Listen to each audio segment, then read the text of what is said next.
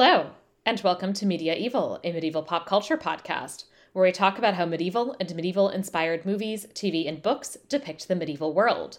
What did they get right? What did they get wrong? And what do they tell us about how modern people see the medieval past? I'm Sarah Ifft a medieval historian, and today I'm joined by Ollie Brady, all the way from Rome, for this year's spooky Halloween episode on 2023 film The Pope's Exorcist, which is obviously an excellent example of medievalism. So, Ollie, welcome. I'm I don't feel welcome, Sarah.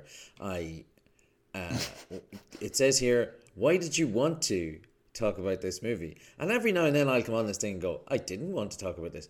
But I can tell you, dear listeners, that Sarah was like, "Do you want to talk about the Pope's Exorcist for Halloween?" First of all, I don't even I, the man who wants to put every fake movie onto this podcast. I'm arguing for Indiana Jones to be on the podcast, and even I am looking at this. Which we will one day. How has Sarah tried to justify. As it turns out, it actually has an immense amount of medieval content. Actually, I, listen. Don't you well actually me, Sarah Ifft Decker, right?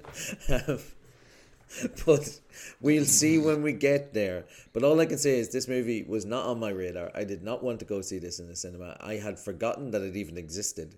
And then Sarah said, "You want to do this?" And my original thought was, you just want to hate on Russell Crowe. That's all that's happening. Yep. He's become yep. your hateable guy because of Gladiator.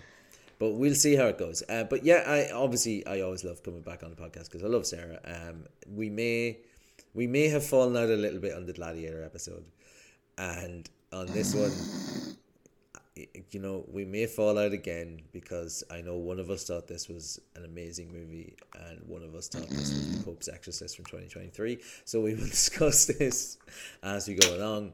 But um, yeah, it's great to be back. Um, Sarah, I have a just a quick question. When mm-hmm. you're talking about what did they get right, what did they get wrong in this, is it going to be all about demons and whether or not people converted when they should have, or is it am I like am I completely wrong on that? No, it's mostly going to be that. There's uh, some material culture manuscript stuff. There's a lot of stuff about a certain medieval institution, which, to my great surprise, features prominently in this film. And uh, then there's some discussion of demonology. Oh, sweet. Well, I can't wait for it. So, we're talking about the Pope's exorcist. Sarah, who's the uh, who is the Pope's exorcist?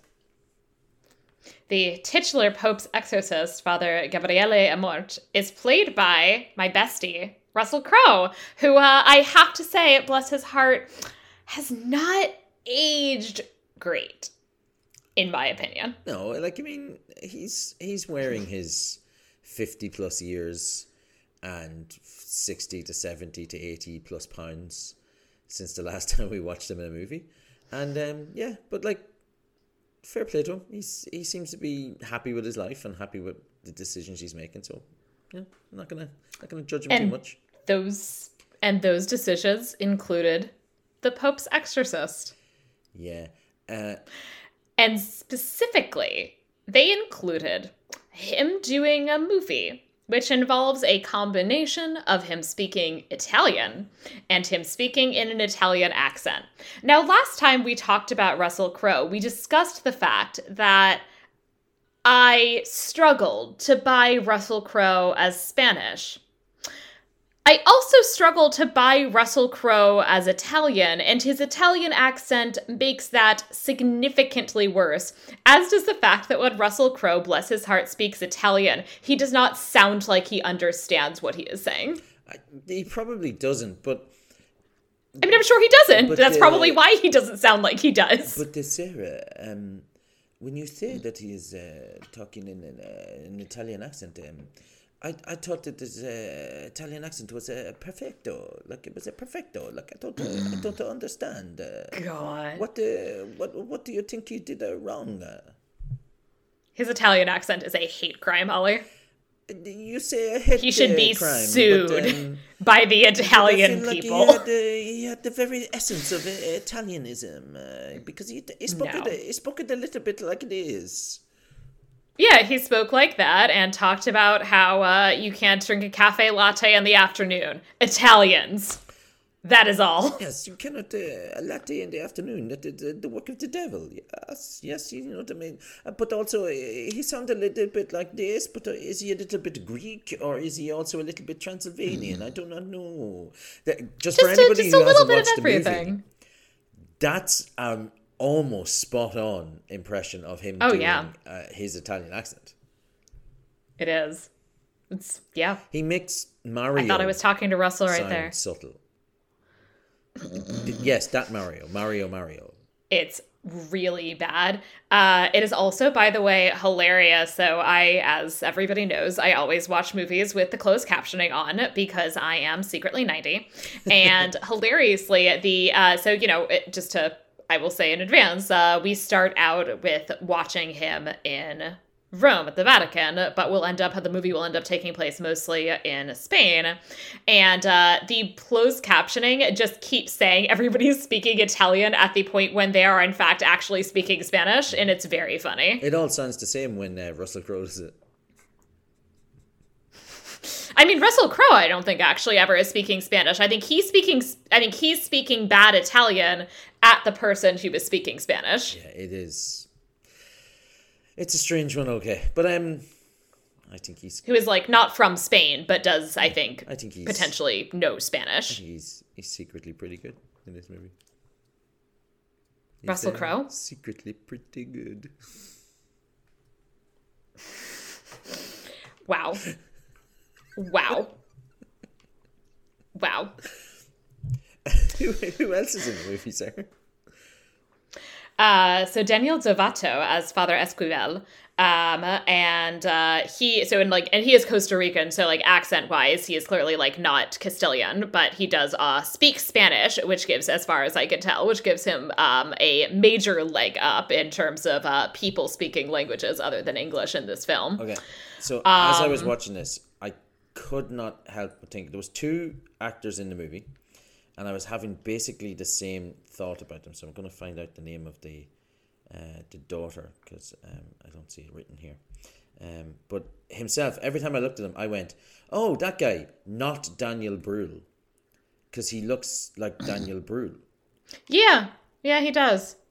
He like okay, so my opinion also about the cast of this movie, and I don't mean this as an insult exactly, is just that clearly they spent all of their budget on Russell Crowe and one other person who has like some voice acting credits.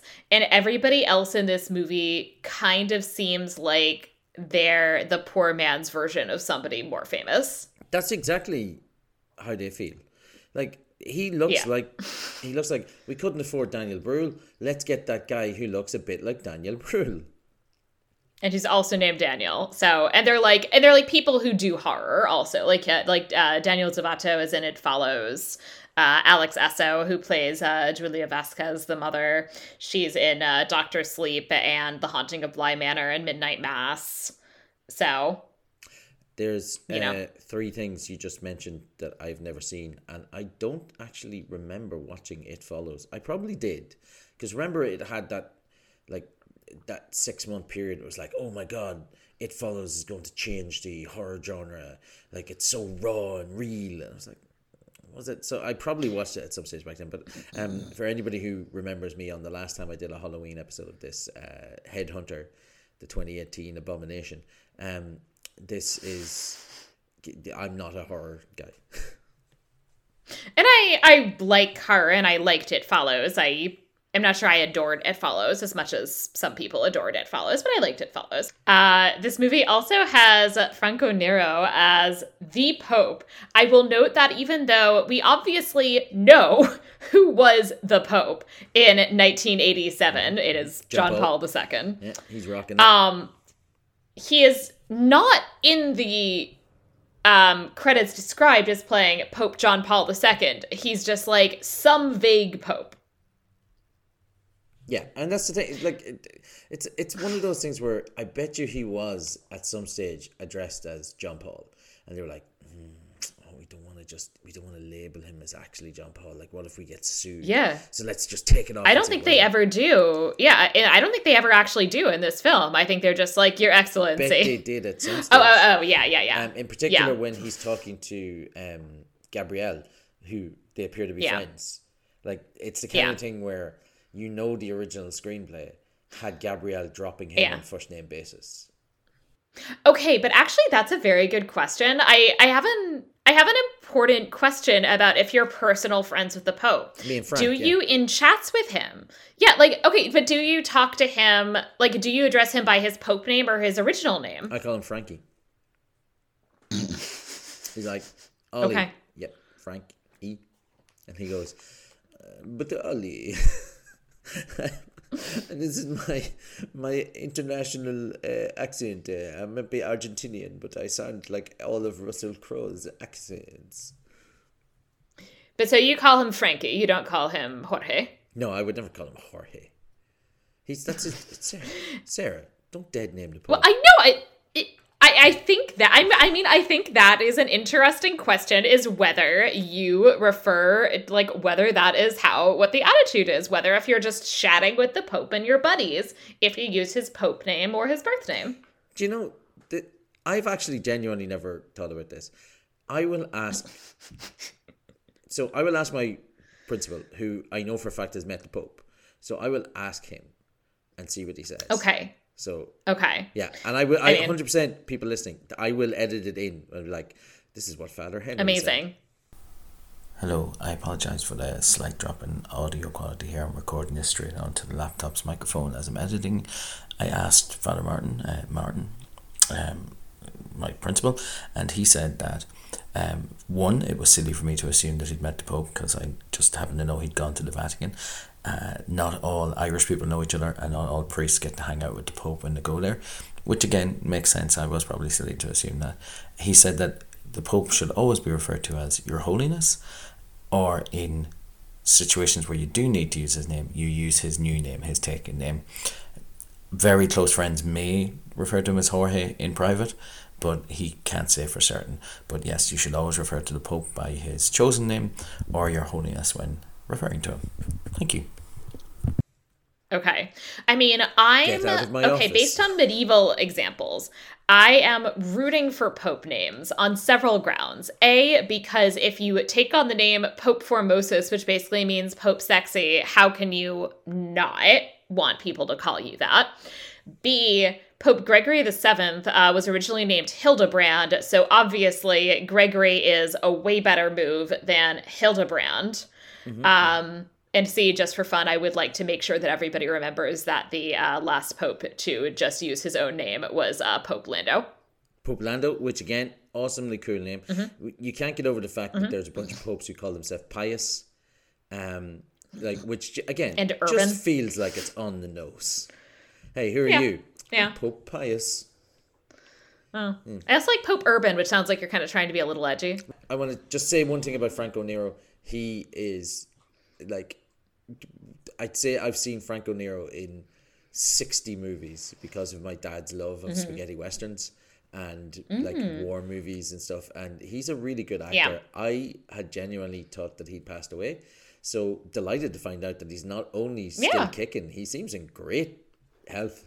So Yeah. touch wood that I haven't just jinxed him. But yeah, Franco Nero. I know, right? Yeah, and uh, he has also previously made an appearance on this podcast because he is Lancelot in the uh, movie version of Camelot, Ooh. which is like he is doing like a good job in a hammy sort of way, is which is how I describe most people in the movie Camelot. Actually, Yeah, well, it, it, that's pretty much Franco Nero's vibe. And he was Yeah. the original Django, so not Django Unchained. Although he is in Django Unchained. right? He's, he's just at a bar. He's like, it's almost like he says, like, have fun. One of those, like, passing the torch moments. Um, then, the, so you've written down Cornell John as Bishop uh, Lumumba. So that's the African bishop? Yeah. and he's in uh, the Chronicles of Narnia Prince Caspian, a movie that I have like weirdly like is not good, but I have weirdly fond feelings for because uh, the Spanish dub of it, which I saw in Spain in 2008, is like very entertaining. Um, and he also originated the role of Muf- the role of Mufasa in the West End production of The Lion King. Ooh, Mufasa. Um, so I have one last person who I wanted to make sure to mention, which is that Ralph Ineson, who is like the MVP of this podcast. He has been in like a dozen movies Mm-hmm, covered on this podcast. Is here as the voice of Asmodeus. Yeah, I didn't know that until the first time he opened his mouth, and I went, "Is that Ralph Ineson or Ineson?" I I pronounced it Ineson. Is that Ralph Ineson? And then looked it up. I was like, "It is Ralph Ineson." I can't wait to talk about. We Uh-huh. should tag him in this. I mean, I might because he. uh So okay, I mentioned him being the med- the media evil MVP in a post a while back, and I didn't tag him, but he must have like an alert out for his name because he responded. Uh, you showed him to me. I was like, "That's And- so cool." Yeah, yeah. I will have to ask him, by the way, how to pronounce his name. It does say Einstein, um, according to Wikipedia. Oh, I have no doubt it is Ineson. I'm just saying that for years I've just pronounced it Ralph Innocent because it's a very like so he as I was saying for that he he's like what's the best way to describe it? He's almost like an institution on, on like British TV and Irish TV. So, Right, um, yeah. so He, wasn't he in like the British version of The Office yeah, or something? Finch in the British version Yeah. of it. So he's um he's such a good actor. I really I genuinely love that man. Um yeah, so uh, I hope I hope he's listening. If he listens to this episode because he gets tagged, Yeah. Ralph, I want you to know everybody in Ireland loves you. Everybody in England loves you. It's just it's like that guy, but it's that guy we like. And also, like, he does a really good, like, threatening voice. Yeah. He is, I mean, he is also, like, quite good, I think, as the Green Knight. Yeah, and he's menacing in general, just because he's a big dude. Mm. Yeah. Yeah, yeah, he's got a good, like, medieval menacing vibe. So, yeah, good, good demon performance. there are two other people. There's two kids in this movie.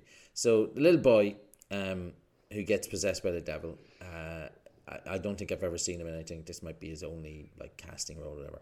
And there's a girl called Laurel Laurel Marsden, who was in Miss Marvel, the TV show. I think she's one of Miss Marvel's friends, like the probably the quirky one with, with multicolored hair. But the first time I saw her on the screen, so I was like, "There's not Daniel Brühl," and then for her, I was like, "That's not Chloe Grace Moretz," but it's again, it's like the uh-uh. Wish Uh-uh. version of their characters. Right? yeah.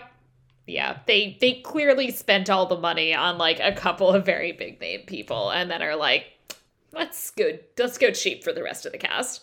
Estimatio. So, The Pope's Exorcist. Uh, first of all, fun fact: this movie takes place in 1987, which is the year I was born. So say that again, Sarah. You just cut out for me there a little bit. Oh, uh, this movie takes place in 1987, which is the year I was born. Okay, sorry, Sarah. Just cut out again because I I don't want to know that as a fact. There's some of us older.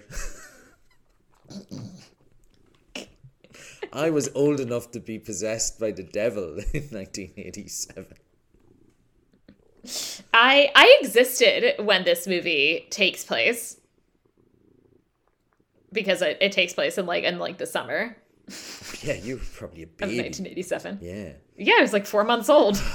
God damn, the absolute worst. Sarah, st- oh, I hate it so much.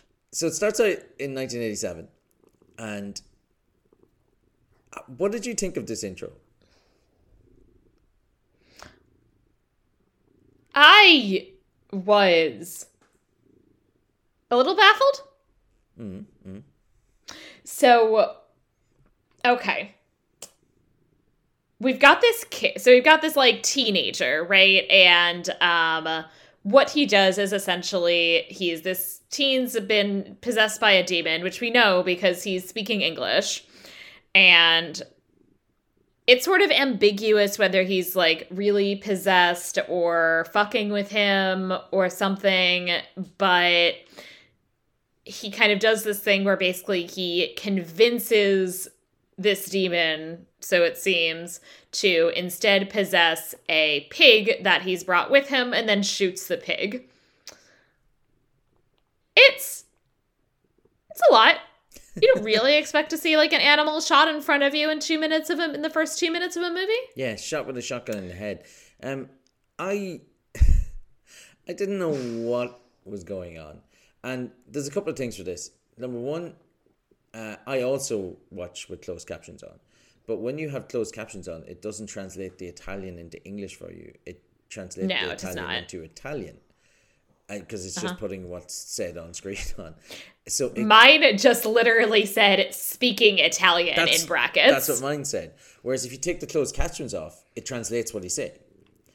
Uh, but I didn't realize that. So I was sitting there like, do, do, do, I have no idea what he is saying, but he's saying it very stiltedly. And then so he goes into the room and the demon is speaking English to him.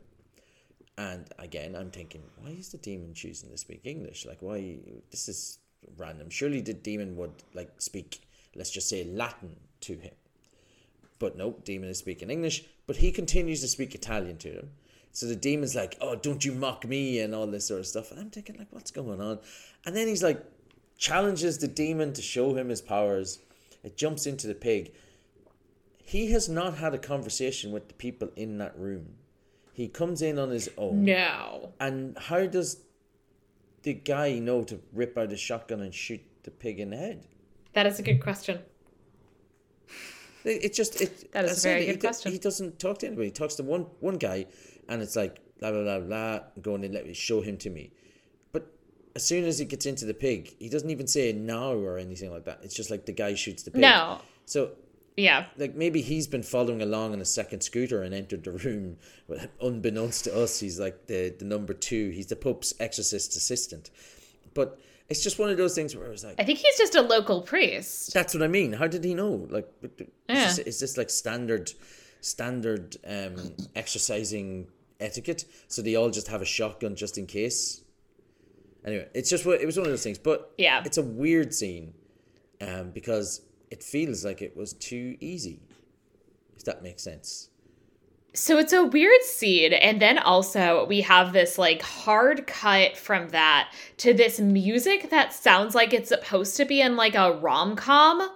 Um, that like then introduces us to this family of Americans who are temporarily moving to Castile, by which I mean Ireland. Yeah, it is Ireland. Well, uh, the overhead shots weren't Ireland, but like all of the interiors are Ireland, I think. Yeah. Did you say it was Dromore Castle, maybe something like that? Yeah. That's the information I found online, at least. And when I looked at the pictures, it made sense. Yeah, it, it does look like the Pope's. Um, so it does look like the Pope's uh, exorcist. It does look like uh, Dromore Castle. Dromore Castle is lovely, by the way. If you're ever in Ireland, I highly recommend you go take a visit of it. So they're moving into this abbey because, uh, first of all, this woman does not have a job, which is weird, in my opinion. Like, you know, uh, no offense against somebody who genuinely like wants to be a stay-at-home mom, but I feel like it's like not the most standard choice in this day and age for somebody, especially like when you reach the point where like both of the children are old enough to be in school. Anyway, so she has no job, and so the only way that they can have any income is to renovate and deal with this abbey that belonged to the now dead husband and father. Um, I would also like to note that when they are driving up to the abbey, um, first of all, the uh, the girl is a very sullen teen. The boy is sort of gray faced and looks like the kind of person who would get possessed. And the mother tells her daughter, who is wearing just shorts and a tank top, in which I would consider a perfectly normal outfit for a teen to wear in the summer. She tells her that she can't dress like this anymore because there are going to be construction workers everywhere. Um, so I guess the lesson of this movie is that if, as a woman, you wear shorts, you probably deserve to be catcalled and or maybe possessed by a demon. I don't know if that's the message, Sarah. It, beyond Mm. that, they're trying to do everything to make this girl the quintessential um what's the best way to describe it uh, rebellious teen right so the mom's like you can't dress like that you're not in america anymore because you know in spain as as you know having spent a long time they're very very very very covered up They- they're never never wearing like No, they're not. They they're just always just like full length trousers and uh, no, they're not. Spa- Spanish people, Sarah, you know yourself. They they they're always covered. Like even at the beach. Spanish people are so naked. Sarah, no. Spanish people are wearing less clothing like this. no, all Sarah, the time. Only Americans. Constantly. Mm, Only Americans wear shorts. That's what the mom says. I don't think so. The mom says. Uh, have you been to a beach in Spain, Ollie? They're not even wearing bathing suits there. No, exactly. I've been to beaches in Exactly. Spain. They're, They're, like, yeah, I'm gonna go bathing suits. topless. They're wearing jeans and t-shirts. No, they're wearing a, a bathing suit bottom and a no top. But what I love about this is, girl goes in and mom's like, "You got to, uh, you got to cover up." So she takes off the jacket she was wearing, um, just the uh, Mm-hmm. army style jacket that she was wearing. Because remember, this is a rebellious team. And Yep. she goes up, and the first thing she does is she meets one of those construction workers and asks him for a cigarette, uh, and then smokes Mm-hmm. a cigarette. But it's one of those screenplay things which is like this kid is so rebellious that she does the exact opposite her mom tells her to do, then gets a cigarette, smokes a cigarette, but also when the mom says, "Is that a cigarette? Put that thing out right now." She does it. Right? Come on, that doesn't make any sense. Um, But so surely Yeah. she would have. And then it, later on, we see her sitting on her bed, and she's listening to right, uh, uh, just just for the tracks in this, the songs that are used, like the real songs as opposed to the score, are so ridiculous. Like so, you said that first song they were listening to is the, it's this she sells sanctuary by the Cure because they're going to an abbey to live, um, and she does in fact sell sanctuary. Uh, when the man comes in to give out to her and says like look after your little brother and talk to your little brother, she's listening to uh, Gone Daddy Gone because they're just Yes! discussing the fact you know, because her father's dead. Father's dead. And also remember, she's a rebellious teen, so she's listening to the violent femmes because, you know, that's what rebellious teens listen to in 2023. Yep. Although it is Yep. 1987, so Yeah. perhaps Yeah. that is what they listen to. It might it might be. You know, she's uh she's rebellious, but like, you know, she's like got a little bit of a vintage vibe. That's true. So we also then uh, we're kind of going back and forth, I think, at this point, right, Yeah. between what's going on at this abbey and um, Father Amort's um, facing this uh, tribunal at the Vatican. Um, first of all, he has this line that says, The only counter to the will of God is a person's freedom to choose, at which point I wrote down, but not to choose like whether you give birth. Um, Sarah. Yes. Yes, Ollie. It's going to be one of those episodes.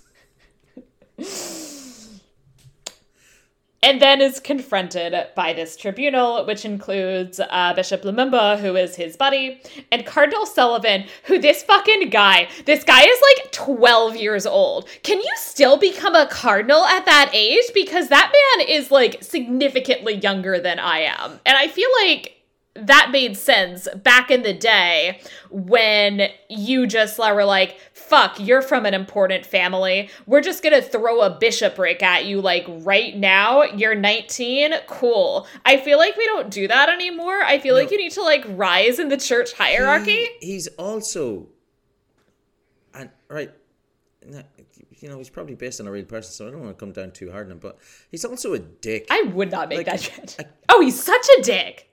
Like he is he obviously has a thing out here and he's talking about like this council and the um the papal council and and, and the the um the catechismal council and all this stuff. It's like we're going we have to make changes and we're not going to be talking about exorcisms anymore.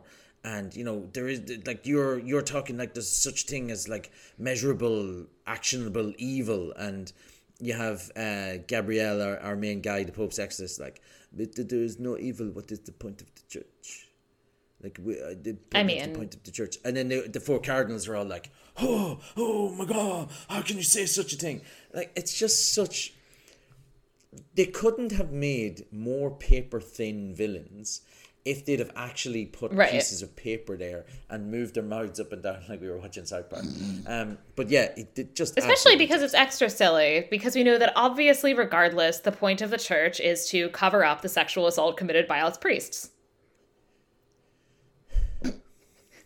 Listeners, there's I'm gonna have a, I'm having a great time. a section cut out of this podcast there. Um, just this, this is for yourself. This is not me putting in a note to tell me to cut it out. I'm t- telling the listeners that I've cut something out there, and you're never going to guess what it was. But it was a reference to child sexual abuse by the Catholic Church. Now, um, while uh, while this is all happening, uh, we we get to learn about Amorth, or as I like to call him, Qui Gon Jinn, because he don't give a mm-hmm. shit what the Council of Elders say, including the elder who is about twelve. He's like, nah, I'm gonna do my own stuff. And don't you try and tell me this here is a mockery. This is some sort of kangaroo court. What are you gonna do? And then somebody says something along the lines of, you know, you have to answer questions here. He goes, I don't have to answer questions to you. I answer to the Bishop of Rome. I answer to the person who appointed me personally, and you can go take it up with him. He's referring to the Pope, and it cuts to the Pope. Yep. Yep.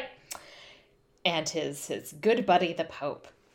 Um so Or as he calls him, JP. meanwhile, JP2. JP, his buddy JP two. So meanwhile, back at the Abbey, the um our construction workers um find some sort of like mystery like hole in the basement. And their automatic reaction to this, which personally I think is on them, is I know, let's light a fire and see how that goes. And uh, then there is some kind of gas, and uh, they, as a result, you know, end up getting injured. I, watching this, go, the gas is coming from hell. And I, spoiler alert, hate, hate that I was correct. The fire um, kills a couple of them, and uh, it leads to all of the workers leaving. So it's it's just their way of Which saying- again is bullshit Yep. because that is on them. Because why would you in a mystery place light a fire? Use a flashlight. They had flashlights in 1987. Yeah, I, I agree, Sarah. You don't I, don't be mad at me.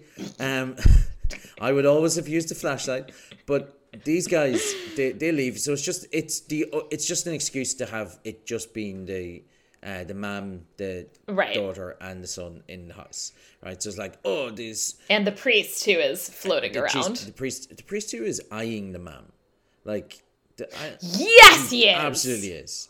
Now the mom, Yeah, he. I mean, woman. as we learn, and he- as we learn, his type. Uh, well, definitely his type if we go back into the history of him later on. But the little boy who's there, who hasn't spoken since his dad died in a car accident, of which he was there, and the dad requested that they go to this Spanish thing. And I'm not saying the dad was somehow possessed or anything like this, but you know, there's uh, it's possibly a little bit of. Uh, little bit of thinking about this. Now, bear in mind, remember, Violent Femmes are listening to Gone, Gone, Daddy Gone. Gone, Um, daddy, gone. yeah, uh, but little boy starts So getting fucking on the nose. He starts acting weird. He they bring him in to get checked out for stuff, and it turns out that he's not sick. He's um he doesn't have anything that pops up on the MRI. He do, they do a whole series of blood tests on him. Nothing shows up again. But he's clearly possessed by something because he's talking with stuff. He tells the mom and sister that they're all gonna die, and he's talking with Ralph Ineson's voice. And I think that's really well dubbed over because Yeah. the little boy is doing a good job of acting it out, and Ralph Ineson's voice looks like it's timed with his lip movements and stuff really well. So Yeah. it's worked good. But if you're I think it's pretty well filmed. And like I will say the possession stuff in general is like it's a bit derivative of other possession movies. other better but possession like movies, yes. yeah, uh, yeah. I mean it's like it's very much like all right, we get it. You watch The Exorcist. But it's like not badly done. So like I would not say that like that element is like particularly original, but it's like perfectly well filmed. Yeah. And also, just for anybody listening, if your little kid suddenly sounds like um, Ralph Ineson after a year of not talking, absolutely commit him somewhere.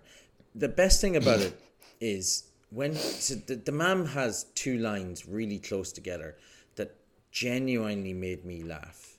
And they're not meant to be jokey lines, but so she goes to the hospital. The boy has clearly something wrong with him. And all the MRI tests are clear and the uh, blood tests are clear. They run sort of tox screens on him, all of that's clear. So the doctor says this is not a medical issue, It's sign of some sort of psychosis. And the mother's response is, Psychosis? It can't be. He's just a kid. Why does the mother think that kids can't undergo psychosis? Because she's adamant about it. Especially if, as we soon learn, he watched his father like get impaled in a car accident. How has this child not been through like a gauntlet of like every fucking psychiatrist she can find? That- that's another thing, which because 1987, Sarah, nobody was sending anybody to therapy anywhere. But the little boy is getting the test done, and they say there's no medical. And one of the doctors says, "Has he been through any trauma recently?" And then the mom's like, "Hmm, well." His dad did die in the last year, and the two doctors look at each other, and you can tell they're like, "Well, yeah, clearly that's going to have an effect." And then the mom goes, "And he was there, in the car when it happened." and the two doctors are like, "Yeah, think this this could be uh this could be like definitely linked to it," and that's when they go off with the psychosis. Like, surely she would have talked to. Oh, by the way, uh, Right. they've they've decided this because of that, and he goes, "Oh, by the way, he hasn't spoken in a year." How is Yeah. that the first time that this is coming up? Right? Okay, I know in 1987, a therapist is not your first port of call, but I feel like in these obviously extreme circumstances, psychiatrists do exist. I feel like if your child watched his father died and doesn't talk, I feel like that's when you go to a psychiatrist. Yeah, Even in 1987, I feel like like I feel like some doctor would have suggested that to her. Yeah. Oh no, Like I feel like she would have taken Yeah, like I feel like she would have taken him to a doctor. A he would have gone to a doctor like during the like after the car accident just to like check him out. I feel like at that point a doctor probably would have said, "You know, might be a good idea." And especially if he's then like not talking, I feel like she would have like taken him to a doctor then and been like, "Is this a medical thing?" And they would have been like, "No," and then we'd like ask these same questions, and then she would have taken him to a psychiatrist. So like, I don't know. She's a bad parent, is all I'm saying. Also, uh, this leads back to a teenage daughter who's lying on the bed, and the mom comes in and goes, "Would you? Is there any chance you could talk to your uh, brother for me a little bit? You know, just just check in on him, just make sure that you know." You know, he knows we care or whatever. You know, he, you know, he's he's a little bit quiet. And the daughter's go. The daughter replies with, "Oh, you want me to be the parent for you?" And I go, "Stop, S- screenplay. Come on." The mother is clearly Right. trying her best in this particular instance. Like, you don't have to burn her that badly. Um, but yeah, so they get home. Um, the girl is now listening to what is she listening to after this? Like, it's another completely like on the nose 1980s thing. Um, oh, it, we really care or something like that. She's listening to, uh, or we care a lot. That's what she's listening to, and she's listening to this. It's in the earphones, and then she hears noises. Even though Henry is like in the bed, effectively possessed by a devil at this point, she's like, mm, "What's that noise, Henry? Henry, is that you, Henry? Henry?" But she goes in to check on Henry, and the man comes in with her, and Henry is sitting up in the bed, uh, surprisingly strong for like a, an eight-year-old waspy or wispy kid, and he lifts up his shirt, and he's got hate written like scar tissue across his chest and stomach, and he says, "Send me the priest. Get me the priest." I love that it's just the word hate. yeah, in English. Which is kind of I mean, well, he speaks English. I know, The but- But, the demons, I don't know why these demons are English speaking. But so they, I mean, okay, I'm fine with the demon speaking English to like his family members because I can see the argument that part of the demon like creeping people out is saying things that they will understand. And they're Americans, and clearly they speak no other languages. So I do get why the demon speaks English to them. I don't understand why he speaks English to Father Amorth. Yeah, that's it. I'm, I'm I don't get that at all. So they call the I mean, the real answer, presumably, is that there's only so many people in this movie that they could make attempt to speak Italian who presumably do not know Italian. 100%. That like they're like, well, we will make Russell Crowe do this. We're not going to make everybody do this. But the uh, Russell Crowe's uh, intonation, it, it's uh, a, per- a perfect, Good as you God. say. Um, so they bring the local priest, um, uh, not Daniel Brühl, and he meets the man, and he does one of the like. There's just such there's a weird creepy thing, and I'm going to demonstrate this to Sarah, um, which is when you reach out to grab somebody's hand, and you go for the handshake, and they turn your hand sideways, so your hand is upwards on them, right? Now, as in back in the old days of the, "Hmm, I'm going to kiss your fingertips, right? But anytime anybody has ever had my hand and done that, right, so that my hand is either either facing up to them, that person is a creep. There, there's no Yeah. reason to do that, and he does that to the one's hand. He's one step away from doing the double hand, where like his ha- other hand goes on top of her, and then slightly like he is eyeing up this man, and I get it. He's Yeah. a priest, and you know, at the end of the day, at least he's not eyeing up the wee boy, but it's still. it's a pleasant surprise for all of us, Exactly. honestly. but it's like he's giving off those vibes, and I don't even know if the mam is also a little bit, you know, okay. she said- Like I've seen Fleabag, uh, twenty five years in the future. I I know about sexy priest, but or hot. Look, priest. I'm a lonely widow. Yeah, I'm a lonely widow. My husband died a year ago in a horrible car accident. But damn, this priest got a nice cow's lick on his hair. Like, it's just one of those things where, like, it's a little bit weird. So the priest walks in yeah. to the little boy, and uh, the demon in him goes, "Wrong priest! And uses some sort of demon magic powers to fire him across the room, smash through the cabinet which was against the wall, and then we cut to the Pope. And the Pope is Yes. in a church in the Vatican, and up behind him walks his best buddy, Gabrielle. Yes. So the Pope has heard about this possession case. Uh, news travels fast, apparently. And so he um, wants to send Gabriele there. And he notes that one of the causes for concern is the fact that it seems odd to him that this possession happened on holy grounds, that it's the uh, San Sebastian Abbey. Um, and he notes that this particular location has caused them trouble before, um, which they are vague about the details of that. And uh, we see some of the documentation that the Vatican archives have. Um, the main form is that the main thing they have is they have this manuscript where somebody has painstakingly like like like kind of like done like little loops and so like they've like crossed out everything like so so carefully that like I genuinely like I paused this because I was trying to figure out what it said because I had a feeling I would probably have Latin to correct, um, and eventually gave up because it was just like too difficult to make it past the like crossouts. Um, but uh, it has then written at the bottom, and this Latin I will discuss later, the phrase peccata tua inveniente te, which is translated as our sins will seek us out. Yeah, and just a, a small thing, just talking about filming in Ireland. Um, the Vatican archive that they're in is actually the Long Hall in Trinity College in Dublin, um, where students go cool. to study. That is just the study room. Um, so he walks down Nice the long study room. hall, and they CGI'd the floor to make it look it like he was on the second story because he's on the ground floor. But all those uh, statues and I another random point, just to point out as well, is that it is also the inspiration for the uh, library of the Jedi in Attack of the Clones. So it's designed Oh. based around that particular That's room. fun. Hmm.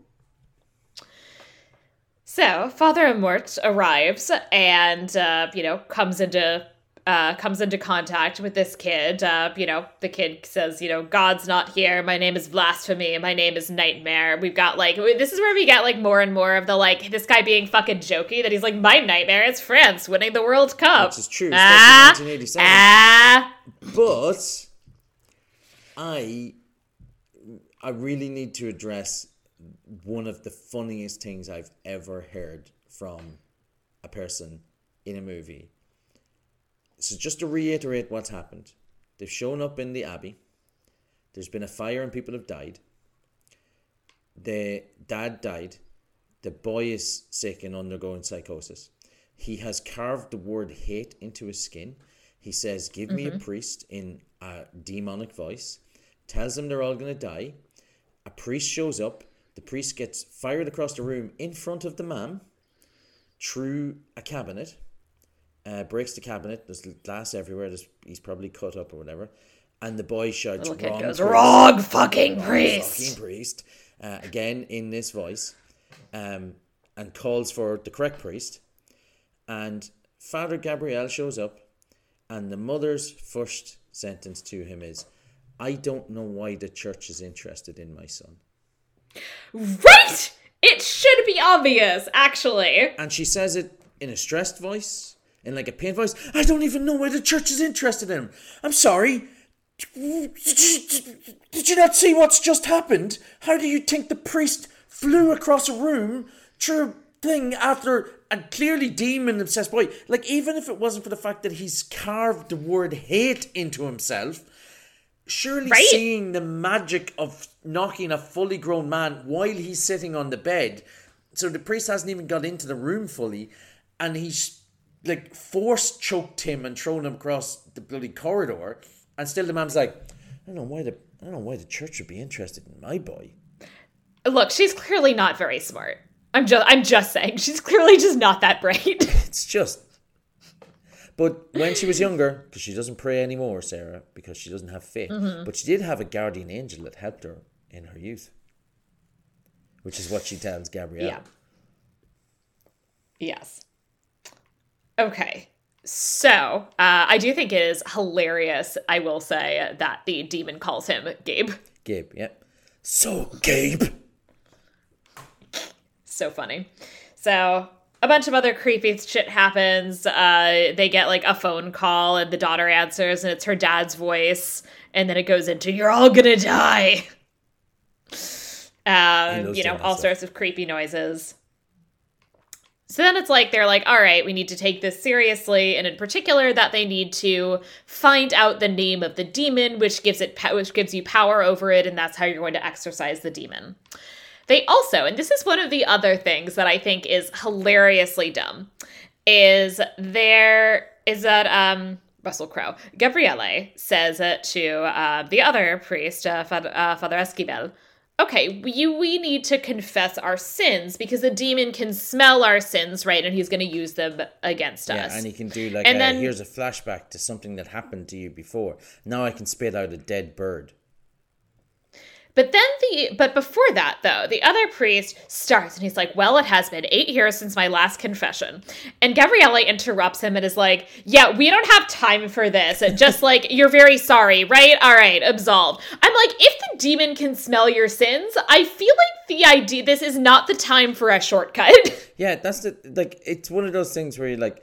I said he's Qui Gon Jinn of priests. He's like, ah, screw the council. I'm doing it my own way. I'm gonna train this boy anyway, and he's just running off and doing his own thing.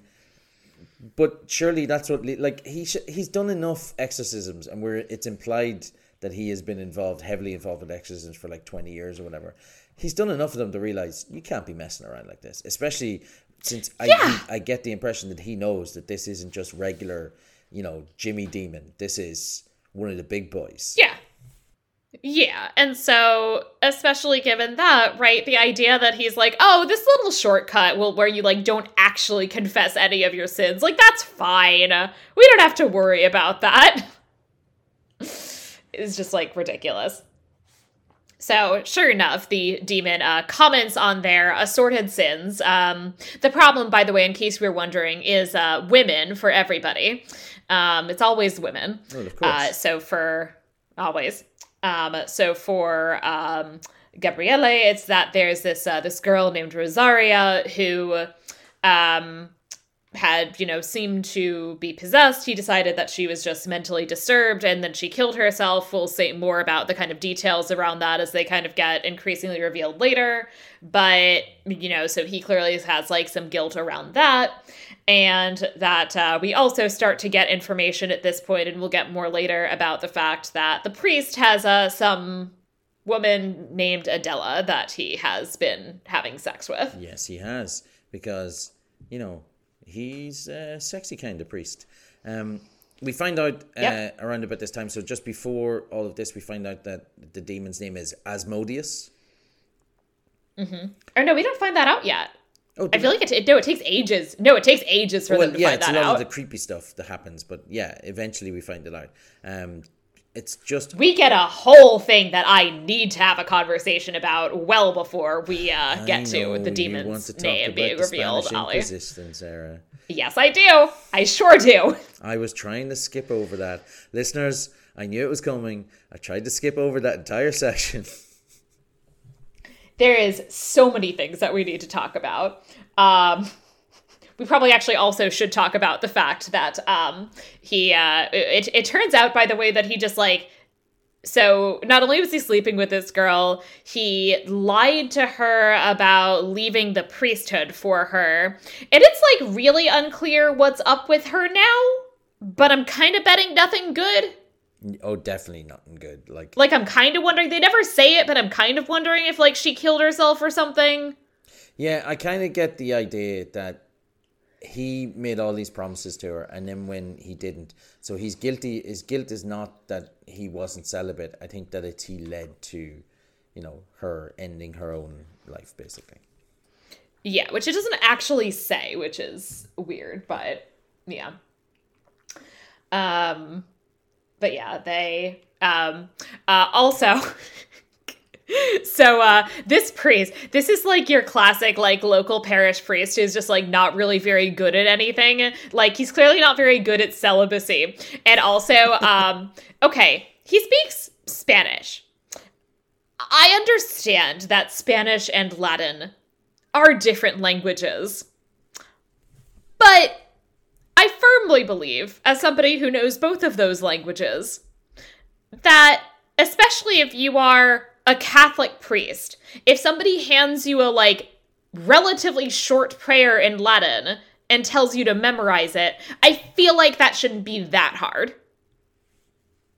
No, I I agree, but you know, I'm gonna cut him some slack, Sarah. Like he he's just a he's a dude. Like he's probably realized that Latin's not gonna help him get any strange, so he's just using his Spanish. Um, but prayer has more power in Latin, Ollie, which is like a weird, like, isn't that like isn't didn't Vatican II say that's not true anymore? Yeah, pretty much. Um, any as long as the prayer is deep and meaningful, it doesn't matter what language it's in. yeah, not according to this. According to this, uh, pra- like Russell Crowe says, prayer has more power in Latin. Yeah, because but Russell Crowe's old school. Like he's not listening to any of these councils. Yeah, but uh, like, but it's a weird, eh, very, it's a weird choice being made in the context of this movie that like our hero is this like actually like ultra conservative Catholic. Oh yeah, hundred percent. Like he's a it. It's a cho- choices have been made. Let's say this. Choices have been made. So Sarah, we need to go back. More choices are about to be made. and talk about because you're not going to let it die. I tried to skip over this half-hour section in the movie, but we'll go back and talk about how the Pope becomes sick because he reads about Henry and he's like, oh, oh, he's getting really bad. He's reading all of the details, and somehow that's affecting him because again, Yeah. super powerful demon.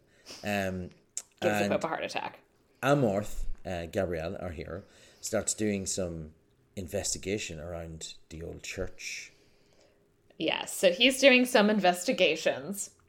Uh, he at some point, by the way, uh, finds some skulls and is playing catch with them. And then says, Because he's oh, a cool priest. he's a cool priest. Says, oh, it's a seal of the Spanish Inquisition. And he says, these are the victims, those who would not convert.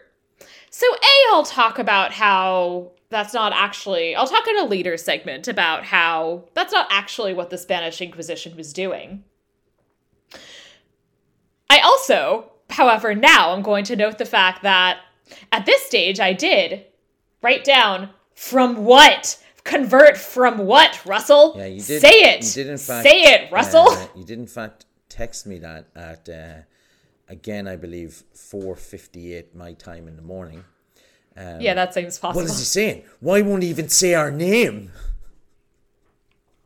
Yeah, um, if you're gonna um talk about the Jews, Whoa, whoa, And, whoa, uh, Sarah.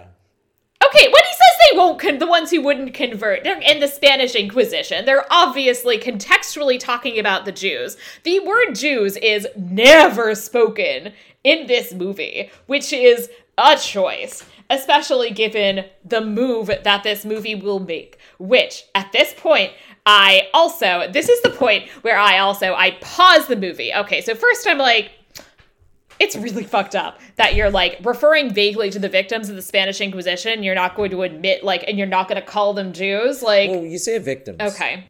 And if they hadn't been uh, converted essentially by force in the first place, then it wouldn't have been a problem. Because uh, as uh, well, we'll talk more in a moment about the Spanish Inquisition, but Yeah, just so and what the Spanish Inquisition is actually doing. But Spanish Inquisition, a distinct and legally different organization to the Papal Inquisition. Just so we know. Yes, which also is like not clear. I'm going to talk more about that later too. I'm like I'm trying to maintain the integrity of our uh, our segments here, and I'm really struggling because I'm so angry. Sarah is just Okay. just so people think she might be messing here. She's seething. Okay, so um, yeah, so I'm watching this, and they start talking to the Spanish Inquisition and like refer obliquely to Jews. They never say the word Jews. Um, I'm also like watching their keep they're like, and here's the papal seal. And I'm like, I desperately need to know if the people responsible for this like have any idea that the Pope is not directly responsible for the Spanish Inquisition. And my answer, I'm pretty sure, is no, I don't think they know that. And then and then I'm watching. And I just say, oh no. Oh, this movie isn't doing this. This movie is not going to go where I think it's going to go. It isn't. It can't be going where I think it's going. And it is going where I think where I thought it was going. For you see, according to this movie, the uh, Friar de Ojeda, I think they do say Ojeda, even though it actually should be Ojeda, but that's a different problem. Um, who is described in this movie, the reality is more complicated, we'll talk about it later, but who was described in this movie as the man who single handedly apparently convinced Isabella to start the Inquisition. Well, you see, he was also an exorcist, and he was possessed. It's only the only reason nobody ever would have thought of having the Spanish Inquisition had it not been for the devil. And at this point, I wrote, fuck this fucking movie, and underlined it like four times, and I have never been so offended in my life at the fact that this movie is attempting to absolve the. Uh, Church and the King and Queen of Spain and all of these many fucking Catholics of complicity in the fucking Spanish Inquisition. I am so angry. Just so you know, Sarah, um, when it comes to Catholic guilt in relation to the Spanish Inquisition and how this movie is trying to absolve Catholics of that guilt, I just want you to know, as the representative of Catholics, um, that uh, I have never felt guilty about it whatsoever. So it's perfectly fine. You don't need to be mad at the movie. It's not absolving me or washing away any guilt because I never had that guilt in the first place. All right. Spanish Inquisition, totally non connected to the Catholic Church. It was just a bunch of demon worshipping weirdos. Jesus fucking Christ. Oh my god. I was so angry, Ollie. So Oh, I know. angry. The messages were in all caps there. so angry that this is the move that this movie fucking made. Oh my god. How fucking dare they, Ollie? How dare they? So anyway, around about this time, we find out the demon's name is Asmodeus. yep. And that's going to help them to exorcise him from the little boy. Now, I am pronouncing that as exercise, not exercise, but I've just got a big, thick, culty accent over here in Ireland, so exorcise. Yeah, so he's going to exorcise the demon. Um we know that also this this demon feeds on exorcists, right? And that's why he especially wanted to uh, get Father Amorth over there, is because he really likes exorcists, Yeah. and likes to then use them to make the Catholic Church do things that ordinarily they'd never do, because they're all very very nice men of God. Um, can you tell I'm angry? Uh, I can't even tell. Like you just seem so sincere in there. I like no lies were detected. Good God. So we learn a little bit more about Rosaria, that she killed herself and that there was sexual abuse and a cover up. Oh, of course, there was a cover up. I guess that's the only thing the church does. It does do a lot of cover ups, which you knew was accurate, but um, just so you know, they also do the things that they need to cover up, Yeah. is what we seem to be ignoring, maybe. No, so. there, there is these cover ups, and there were the priests who did this. But this is a really random story.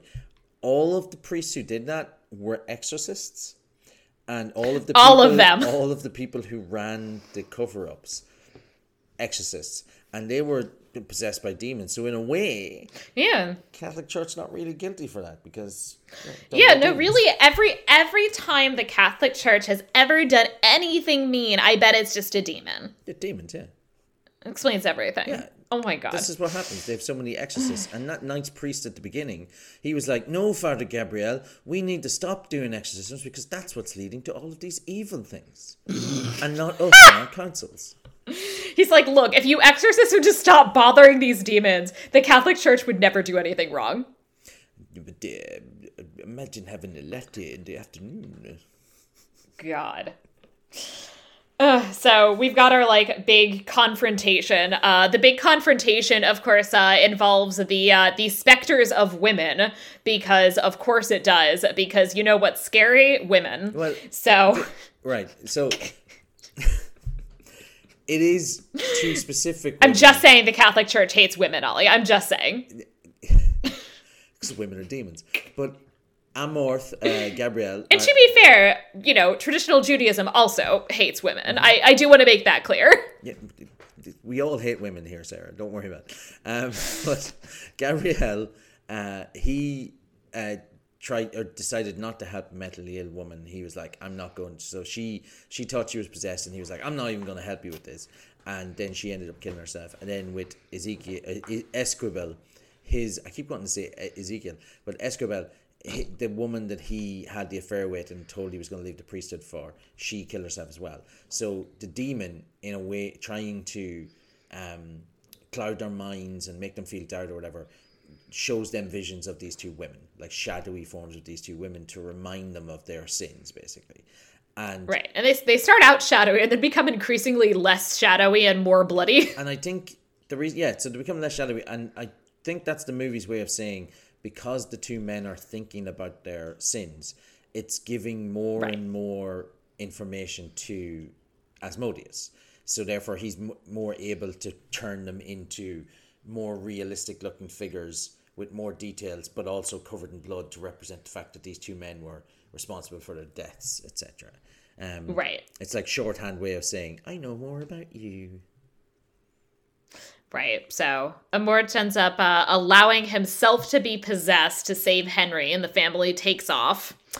Um, in short version, between him being a good, strong, nice man who manages to resist the demon and Esquibel finally like stepping up and okay, again, languages, hilarious, right? So the point is that they're like prayers have more power in Latin, right? So he's like worked really hard and he's doing this prayer in Latin. And he kind of starts out in Latin. And then at some point he just fizzles out. And then he starts speaking English. And I'm like, what? English is neither the language that's supposed to be the best language, nor is it the language that's supposed to be your first language. So why English? I think. I mean, the answer is the movie's in English, and the people who wrote the script don't know any other languages. I- is the real answer, but, when I- it's stupid. what I think is happening is that we're supposed to take it as he's still speaking in Latin, and then Are we? Yeah, I, I think it's one of those things where th- it shows him starting it in Latin, but then just translate this as English rather than putting like um, what do you call them? I mean, we are, but I feel like it's done poorly. I feel like that, like, I feel like you have to like make it clear in the audience as opposed to just like the way it's done. It just seems like he just kind of like gives up, gives the fuck up at some point. No, I agree hundred percent. that it's badly done, but I think that's the effect that they were. I'm sure you're right.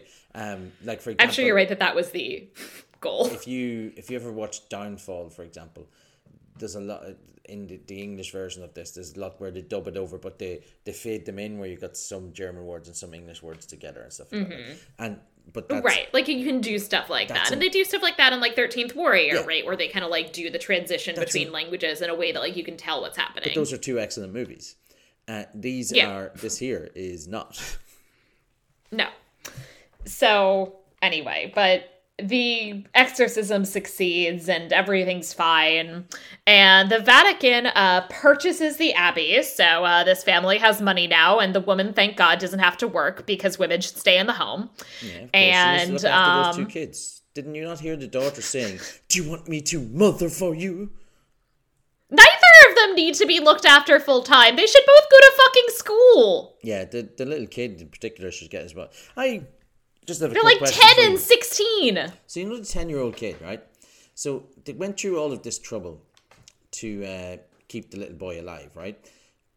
If they had just cut their losses and uh, you know killed the kid, um, would the demon have been defeated?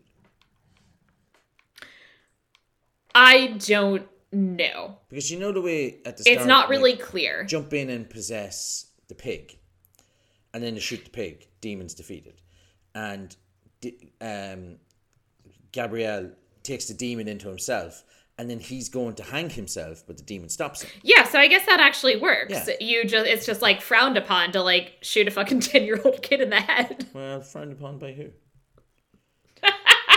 I'm just saying.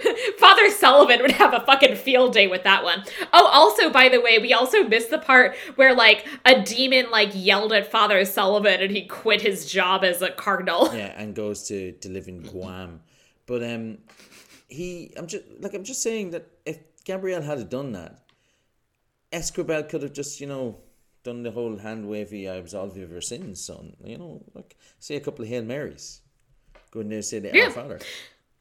I mean, I'm pretty sure that still though, um I think even according to like the law in Spain, I think even if you I, I don't think that well, I know I murdered a kid, but it was because he had a demon in him.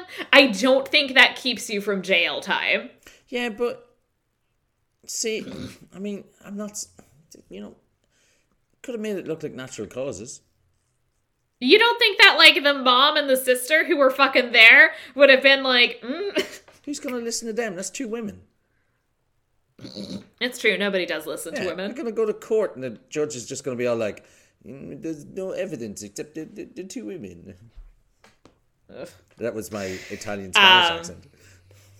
Jesus. So, and the other thing that we've learned is that apparently this this monastery happens to have been built on the site, which is one of the 200 places where the demons, after being flung down from hell, were buried.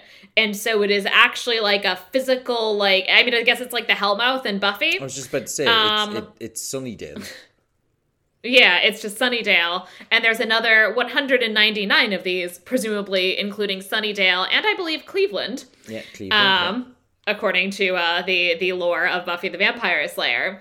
And uh, Amorth and Esquibel are going to wander around uh, finding these sites, and uh, he jokingly says, "Let's go to hell." because that's setting up for So the Pope's have- Exorcist too. The po- or alternatively, the Pope's Exorcist chew through 200. Yeah, he's setting it up for a whole. saying. It's going to be a whole series of these, and it's going Yeah. like it's going to be like the Kenneth Branagh um, Poirot movies, where he'll have like bigger, more exciting casts every time. Uh, also, that uh, the like end like crawl thing of this movie is that it's like, and Father Amorth went on to perform a lot of exorcisms and write books and write a lot of books, and then the books are good. I have not read the books and cannot speak to the accuracy of that I statement. have not read the books either. I am tempted though to give them give them a little squeeze. Um, so yeah, so that's the end of the movie. They're they're gonna go through. They get the the kid out. Um, the Pope is better. Uh, the little kid is better. Everybody wins. It's it's great. And I win. Because while I can't speak to the accuracy of the statement about whether the books are good, there are a lot of other things whose accuracy I can speak on. Is that in a section called Vera et Falso?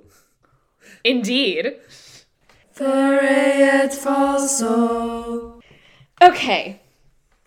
So first of all, let's talk about some material culture elements. Um, I will just uh, so fun fact, as we said before, the filming is done at Dromore Castle in Ireland, uh, which is by the way a Gothic revival building from the 19th century. And like, look, it looks very nice. It also like it looks to me like gothic revival and not actual and like it also like it looks like the kind of gothic revival that you see in Ireland it absolutely does not look like medieval Spanish to me No, definitely not. um we uh we see a couple of manuscripts. The uh the one that we see that's kept in the vatican as i said it's kind of difficult because so much is crossed out to make any sense of it. Uh it looks like probably a 17th century script which it's not clear what it's supposed to be so i can't say if that's accurate or not. Um like if it's a foundation charter of the abbey or like an early cartulary that seems too late but if it's a document about like shit that's happening at the abbey in the 17th century then that's fine. So i don't know. Um the manuscript that they find in the abbey which makes the connection to ojeda looks like probably early 16th century but late 15th century is close enough. Close so i will give in, them in that. comparison to some movies we've had where they're like, "This is from this document is from the 9th century," and it looks like something that was written in you know 1925. yeah so could be worse um i also just my other uh, my other material culture note that i wanted to make is at some point they have like a cross turning upside down in like that whole thing which i find hilarious and they're just like it's an upside down cross i'm like isn't that just a symbol of saint peter Well, it's not just a symbol of Saint Peter, Sarah. saint peter wanted to be crucified upside down because other because like he couldn't be as cool as jesus Yeah, but like, still. But yeah, I, I just always find it funny when they're like ooh the demon's making a cross go upside down. I'm like like saint peter. There's the bit the first bit where Gabriel meets the demon for the first time and he's like what you do now is because Jesus allows you to do it. And then a cross falls off the wall and the demon says did he allow that? And you're like "Y- y- y- allow you to knock a cross off the wall? Yeah he probably didn't care. He's allowed you to possess a little boy. He gives a crap about a cross right? It's like god's god's like god's priorities would seem pretty fucked up if he was like down with the possession. But as soon as you tried to knock across it he's like absolutely not. Yeah. Although you can't knock down that picture of my son that way. God was repeatedly saying to Gabriel, just ask the mom and sister if they're okay with just killing the kid. Like, just ask. Like, don't- you don't have to do it. Just, you know, what about killing that kid? um this movie has a lot of latin much of it is actually like taken from like liturgical stuff and is fine and then sometimes it is not in particular we have this like phrase that appears in this manuscript peccata tua inveniente te which is translated as our sins will seek us out mm-hmm. okay so first of all it very clearly says your sins Yeah. will seek you out. Second, it also doesn't say that because in Winiente, A, that's not the future indicative. Like, like that doesn't mean will seek. It's a participle. Like, right? So it be- it's like a present participle. So you would translate it like are seeking. But that's actually also wrong because it doesn't actually mean seek. It means find. Okay. So really what that phrase means is your sins your sins are finding you. Hmm. No, it doesn't mean your sins will find you. It means your sins are finding you. Currently finding you. Yes, your sins are currently finding you. And also, in addition to all of that, when you have a participle rather than an actual verb, when you have a participle, the gender of the participle has to agree with the gender of the noun that it's uh, like that it's that's like the subject, um, which it does not. Um, so peccata to uh, the uh, um, peccata, the singular is peccatum, and so uh, peccata is uh, the uh, the neuter plural and so it's similarly like it should be um oh shoot, what is the, the third? It should be like uh I think it should be as inwenientes. With an ES at the end. Yeah. I'm trying to remember actually. I might have to cut that out because now I'm blanking on what the third declension is for uh for neuter. It's like yeah, I'm blanking on what the third declension is for neuter, but We've inweniente is definitely wrong. We all blank on the third declension, Sarah. Don't worry. But uh, but it, it's definitely wrong. It's feminine plural you've written here, which again kind of goes back to what the movie's saying. Women, Women are the terrible. problem. Um, Amorth also at some point tells the demon to go back to Gehenna. At least that's what it sounds like, and that's what the closed captioning says.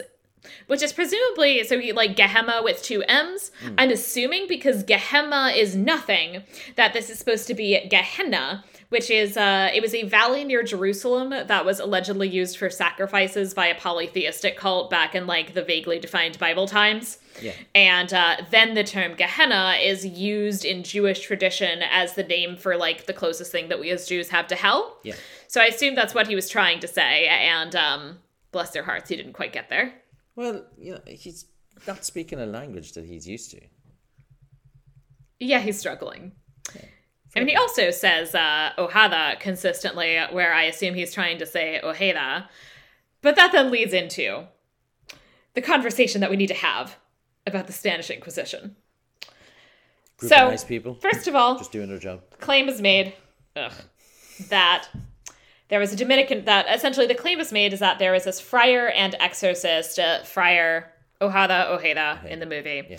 who is like the sole instigator who convinced Isabella to start the Inquisition. So, what this is presumably referring to is that uh, there is a Dominican friar named Alonso de Ojeda, um, which, by the way, if you if you look up that name, you uh, don't get him. You get the more famous person who has the same name, who was like an explorer.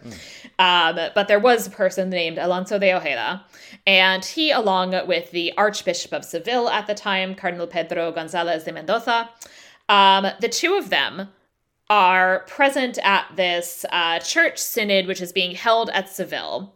And uh, Ferdinand and Isabella are, you know, are present at this, have called and are present at this synod.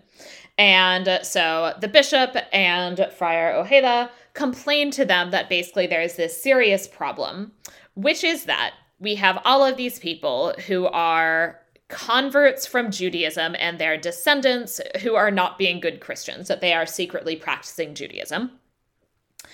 Um, and that I will say, first of all, I will note, uh, that's what the Spanish Inquisition actually is. So, contrary to popular belief, and this comes up in a lot of places, the Spanish Inquisition itself is not actually trying to get Jews to convert to Christianity. Jews are actually not really under the jurisdiction of the Spanish Inquisition, with one exception that I'll note in a moment what it actually is is that there are all of these people who have already converted from Judaism to Christianity and people descended from those people who converted um either like by like who were either forcibly converted and it's you know you can convert or you can die um, or converted as a result of a number of kind of additional pressures that are being placed on the jewish population. And this starts with this series of massacres that take place in the iberian peninsula in the year 1391 and a number of Jews are killed, but even more end up converting to Christianity, again, you know, very much under duress. And so you end up with this massive population of converts, and the Christians kind of don't know what to do with them, and they're all people who would not, left to their own devices, have converted. They have no sincere interest in Christianity. They only converted because they wanted to not die and they don't really have a great deal of interest in many cases in like being Christian. And so they are at least some of them are secretly practicing Judaism. This is something that already, um, going back to the 1390s, is something that already is being dealt with through uh, the papal inquisition operating in Spain. So the Spanish Inquisition does not invent the Inquisition. Um, we have Inquisition going back to the 12th century and then like the kind of official papal inquisition is uh, de- is uh, developed in the 13th century and so essentially what this is right it's that it's basically that Um, it's the idea is that you are targeting heretics and getting them to uh, renounce their heresy. And if somebody doesn't renounce their heresy, or if somebody uh, relapses, then at that stage, under various circumstances, you would uh, hand that person over to secular authorities to be executed. Um, so that's something that's not new to the Spanish Inquisition. But what's new to the Spanish Inquisition is that because of this conversation and a number of other factors, Ferdinand and Isabella essentially say, okay, it seems like we have this unique problem that other places don't have that you know everybody's got your garden variety heresy. We have this specific problem that we have this like massive population of converted jews or of conversos who are not actually being good christians and that's what the um, and that's what the spanish inquisition is responding to uh, and so, because of this, uh, in 1478, they get permission from the Pope Sixtus IV, uh, gives Ferdinand and Isabella the right to establish their own inquisition in order to handle this problem. So, I would like to note that this claim that this is all just like this one guy who's inspired by the devil and otherwise everything is kind of fine is absolving from responsibility a massive number of people, arguably going back like a century, um, in terms of the people responsible in the first place for all of these, like, essentially people who convert rather than not, you know, so that they can not die. Um, Ferdinand and Isabella themselves, Pope Sixtus IV, who granted them the right to establish their own inquisition, um, as well as figures like Tomas de Torquemada, who is the uh, first Inquisitor General um, who has authority in all of Castile and Aragon. So these two kingdoms that um, uh, Isabella is the ruler of Castile, Ferdinand is the ruler of Aragon. It's that they're bringing these two kingdoms together. Uh, he plays an extremely important role in shaping the Spanish Inquisition he too is being, all of these people are being absolved of responsibility with this, oh no, it's just like it was this one guy and he was inspired by the devil, so it's fine. Well, he wasn't just inspired, he was. Yes, he like was he was like possessed by the devil. Yeah, yeah, not even just inspired. This one guy was possessed by the devil. So the devil did the Spanish Inquisition is uh, yeah, ignoring the whole host of people who did the Spanish Inquisition. Like it's fundamentally it's a fundamentally not accurate to say this one guy is responsible for the Spanish Inquisition. And like A that's just like wrong. No historian would put things that way. And B it's just like so gross to be like, oh no, no one ever would have done anything mean if it hadn't been that this one guy was possessed by a demon. Otherwise, everybody is so nice. Every, otherwise, everybody's so nice to the Jews and to these converts. Because, like, that's the thing, too, right? Is that, like, this whole problem also comes from the fact that even though the Catholic Church does actually say you should not forcibly convert people to Christianity. Like, that's not, that's not a good thing to do. But the Catholic Church also still fucking says that, well, but if you are forcibly converted to Christianity, still counts. Sorry. Um, so anybody who is forcibly converted, you are still legally considered Christian, and it is then a crime of it is and it is an act of heresy to secretly practice Judaism, the religion that you never wanted to convert from in the first place. It is also, by the way, even though technically, well, you really shouldn't baptize a kid without their parents' permission. But if your fucking nurse steals your fucking kid and baptizes him, well, sorry, Christian now. So just just a couple of things. Sarah clearly angry um, and very emotional about this, uh, and I'm not trying to diminish that at all. I, I, totally understand why you would be, um, but I just want to say that when she says those things, she's talking in the present tense, but she's talking contemporaneously about something that's happening in the 1400s. She doesn't mean that right now the Catholic Church is saying tough. We've just converted you. You're a Catholic now, and nobody is stealing well, but your also, children and yes. them when you're not there. I, mean, also the Catholic Church does not or have the same level today. does not have the same level today, right? Of like legal power, right? I mean, they don't have like quite the same like alliance with like state authorities, right? And so, like, you know, in certainly in like in the United States, like somebody could hold a you know hold a sword to my neck and baptize me and you know and say like we can baptize you or you can die. And you know i'd probably say all right fine baptize me. But that doesn't have any legal impact on me anymore. After that if he then lets me leave i can say great fuck it. Like which like in the middle ages you kind of can't. Yeah, I just here's a, question that I, I I might have brought this up with you before. So, Isabella and Ferdinand, um, and they established the Spanish Inquisition with the help of a demon, um, and I'm I'm really feel relieved to find out that it was uh, Ho- Hojeda, um, and he'd been like uh been demon possessed because you know it really really lifts off that that monkey that's been on my back thinking about it, like that weight that I've had for all these years. Um, so this was in the mid 1400s, so the mid 15th century, leading up to the expulsion of the Jews. Yes. So one of the actually overt justifications that Ferdinand and Isabella use in the expulsion decree for why they're expelling the Jews is basically that so so you know we established the inquisition to solve this problem right of all of these uh, conversos who are secretly practicing judaism it hasn't solved that problem and so their suggestion is well maybe the problem is the bad influence of all of these jews who are still you know officially jews yeah. and so maybe if we kick them out then you know they then without that bad influence um, these conversos will actually be good Christians now. Um, this, of course, didn't work, and in fact, just exacerbated the problem because then you have all of these people who are given the choice that you can convert or you can leave your home that, like, your family has lived in for a thousand years. And so, unsurprisingly, a number of people are like, I think I'm gonna stay. And so they convert to Christianity, and a number of those people are also secretly practicing Judaism. Yeah. And so essentially, just what you get is like more people that the Spanish Inquisition is targeting. So back when we were in Spain, you were you were telling me the concept of secret ham.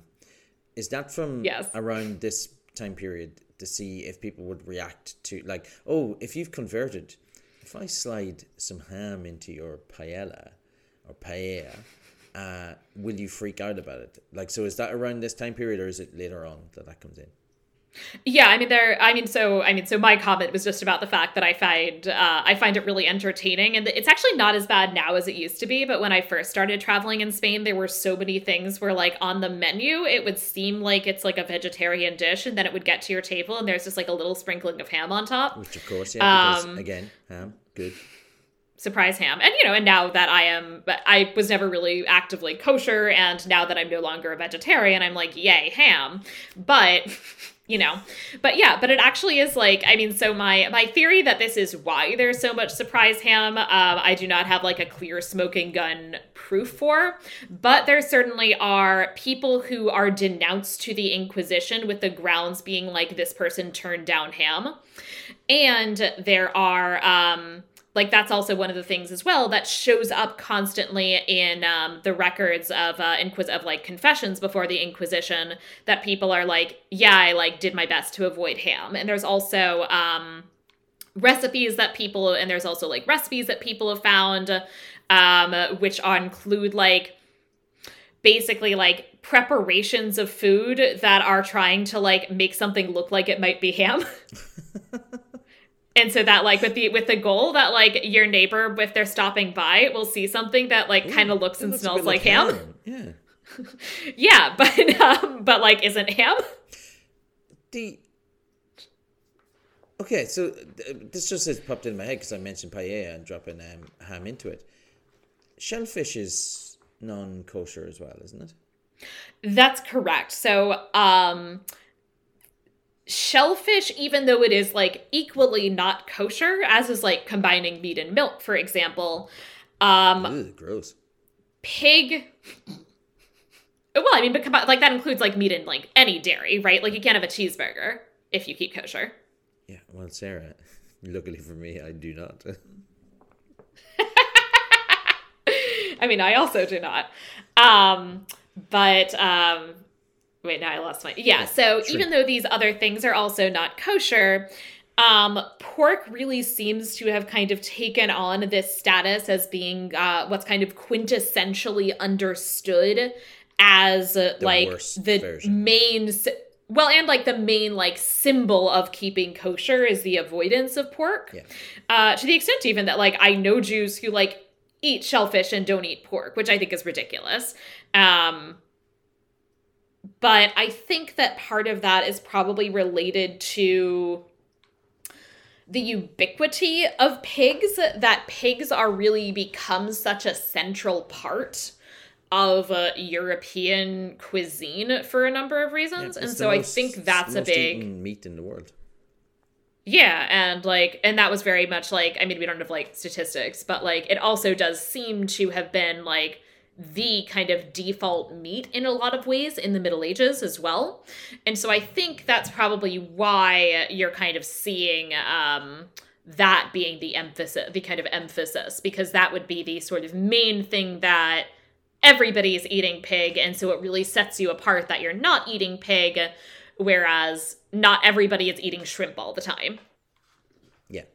Um, I was just thinking because I was like, yeah, to put some ham in your paella, but like paella by definition has tons of shrimp and prawns in it, so it's probably like ham is probably the Yeah, paella is kind of a no at the moment. go if you keep kosher.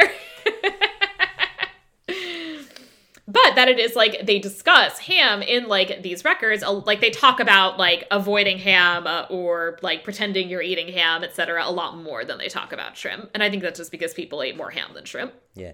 Um, Sarah, I'm just going to read this sentence out that uh, is written here just before we get to Historia et Veritas. So I believe it says, fuck, period, this, period, fucking, period, movie, period, and, period, it's, period, fucking, period, attempt, period, two, period, absolved, period, Catholics, period, of, period, guilt, period, for, period, the, period, Inquisition. So just period. Uh, just for the record, that's the Spanish Inquisition, which we didn't really have anything to do with because that was run by demons, right? So uh, we we got Oh, you- They're they're just all demons. Ferdinand, Isabel, just all a bunch of demons. Every single one no, of them. no, them. no. They were they were good, good, uh, good normal Catholic people who were co-opted by this demon, um, possibly named Asmodeus. Hmm, Sarah, who was Asmodeus? So, oh god, I'm still so angry. I Okay. know. and try and center myself and talk about demonology. the best kind of Okay. ology because it makes it sound like it's Uh-huh. a science, but this is really Uh-huh. not. Historia et Veritas. So, Asmodeus is. I was going to say a real demon. I obviously don't mean that. um, He's one of my homeboys. Asmodeus is a real figure in the tradition of demonology uh, in uh, Jewish, Christian, and Muslim traditions surrounding demons. Uh, and he is like a big deal of the demons. He is described sometimes as a prince and sometimes as a king of demons. And either way, that's pretty good. Pretty, pretty high up in the demon rankings.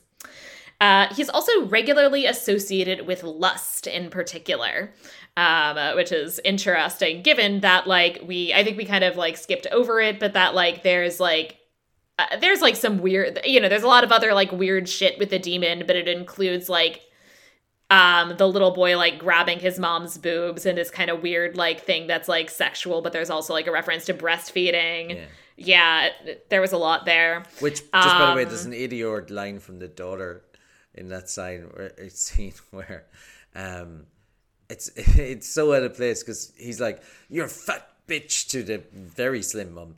Um, Yeah. and you never even breastfed me, and it's idiot is the the girl going, "What the hell? That's weird." yeah. There's no emotion to it. It's like, "What the hell? That's weird." Yep. Being like, this is just not my day. I've got to go back to listening to my cool tune To get the music. violent femmes back on. Faith no more. That'll yeah. be next. Uh, also in yeah, and then also there's like a bit where the mom is like in bed and feels like presumably it's supposed to be her husband's arms around her, and then gets like eaten by the bed. Um, so you know we've got some like lust reference. Um, so, some fun facts about Asmodeus. He features heavily, heavily in the deuterocanonical Book of Tobit. So, uh, for anyone not familiar, the term deuterocanonical books, uh, sometimes you'll also see the term Apocrypha. Uh, these are books that Catholic and Eastern Orthodox Christians place in what they call the Old Testament, but Jews do not include them in the Hebrew Bible, and Protestant denominations generally do not include them as part of their Bible. Yeah. So what So. we like to call them is they're the actual uh, books in the Bible, and then people who are Jewish are like, "Oh, this doesn't really, this doesn't really fit with the version that we've made up." Um, so we're gonna cut them out, and then Protestants, who knows what those fucks are at? Like, so don't worry about it. And I will say, you know, some of the Deuterocanonical books, like like the Book of Judith, the Book of Judith fucking slaps. Yeah, it's a So- good, it's a good. book. It, it, right, I'm, I'm not even Yeah. joking when I say this. It actually does.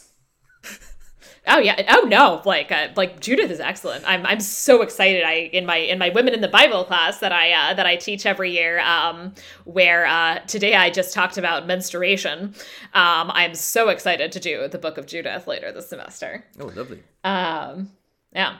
So, uh, the Deuterocanonical Book of Tobit. Um, so there's this woman named Sarah, and she has married seven husbands. My, my namesake. She has married seven husbands, um, and he murders all of them on their wedding night before they're able to consummate the marriage. Hashtag goals. Yeah. Um, now, does he do all of that, or is Sarah just pretending, uh, and it's just an excuse to absolve Sarah of guilt? If so, hashtag goals. This is the Sarah I want to be named after. Hashtag let them die. Fuck the boring biblical Sarah. The other Sarah, the one that you're named after, literally does nothing. This woman's murder. No, she uh uh she also um oppresses her sl- her enslaved woman. Yeah, oh, that's true. Yeah, she, yeah. That's what she does. Yeah, that's what she does. Is she harasses an enslaved woman? That's well, what she does. Maybe she only did it because she was taken over by Asmodeus. God. Uh So uh, Sarah will eventually end up marrying Tobias, who is the son of the book's titular Tobit. And Tobias only manages to defeat Asmodeus and therefore save his own life upon marrying Sarah, uh, because he gets some nice instructions from the angel Raphael that he should burn the liver and heart of a fish, which was the, and then use that to drive off the demon, and then like pray fervently before having sex. As- Uh, and it says- just, just for the record, as we should every day. Anytime Sure. I'm lining up, I've, managed to convince a nice lady to come back to my thing. I'm like, just hold up. I'm gonna burn the liver of a fish, and then ten Hail Marys. Make sure Asmodeus isn't there. While I'm down there, might as well get started. I'm just saying. And it says, the odor of the fish so repelled the demon that he fled to the remotest parts of Egypt, but Raphael followed him and at once bound him there, hand and foot. Which means actually he should be in Egypt, not in fucking Castile, but whatever. Um, I guess they're not paying attention to their own Bible now, are they? Well, he might have Um, gotten out because Egyptian uh, Egypt has women. So at some stage, one of them could have taken him to Spain with her. fucking women. So, some interpretations suggest that he's punishing the grooms for their lust, others that he's acting out of hatred for Sarah or of lust for Sarah. Who knows? It is not clear in the Book of Tobit. Um, we also have a number of other legends about Asmodeus. Uh, so, in Jewish tradition, we include uh, that there is one legend saying that he's actually the son of uh, a female demon and King David, Like as in David, excellent. David, David. David. Ooh. Like David wrote the Psalms, except he didn't and maybe didn't exist, David. No, he did. He absolutely existed. He couldn't have written the Psalms if he didn't exist, Sarah.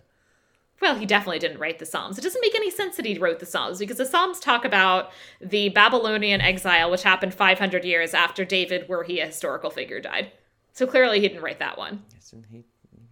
He did a good job. I'm saying he's, a, did a bit of predicting going on. Uh, there is also a legend that King Solomon tricked uh, Asmodeus into helping him build the temple, which I think is Now, hilarious. which temple? Yes, that's right. That temple. the first temple. That's not the one that Jesus uh, was fucking around in. No, That's no, the no. second King. Solomon's temple. Yeah, yes, King Solomon's temple. Yeah, yeah, King Solomon's temple. Asmodeus helped out with that shit. Uh, and also, he is uh, sometimes described as being the uh, the consort of Lilith. Uh, Lilith, of course, we have mentioned on this podcast before.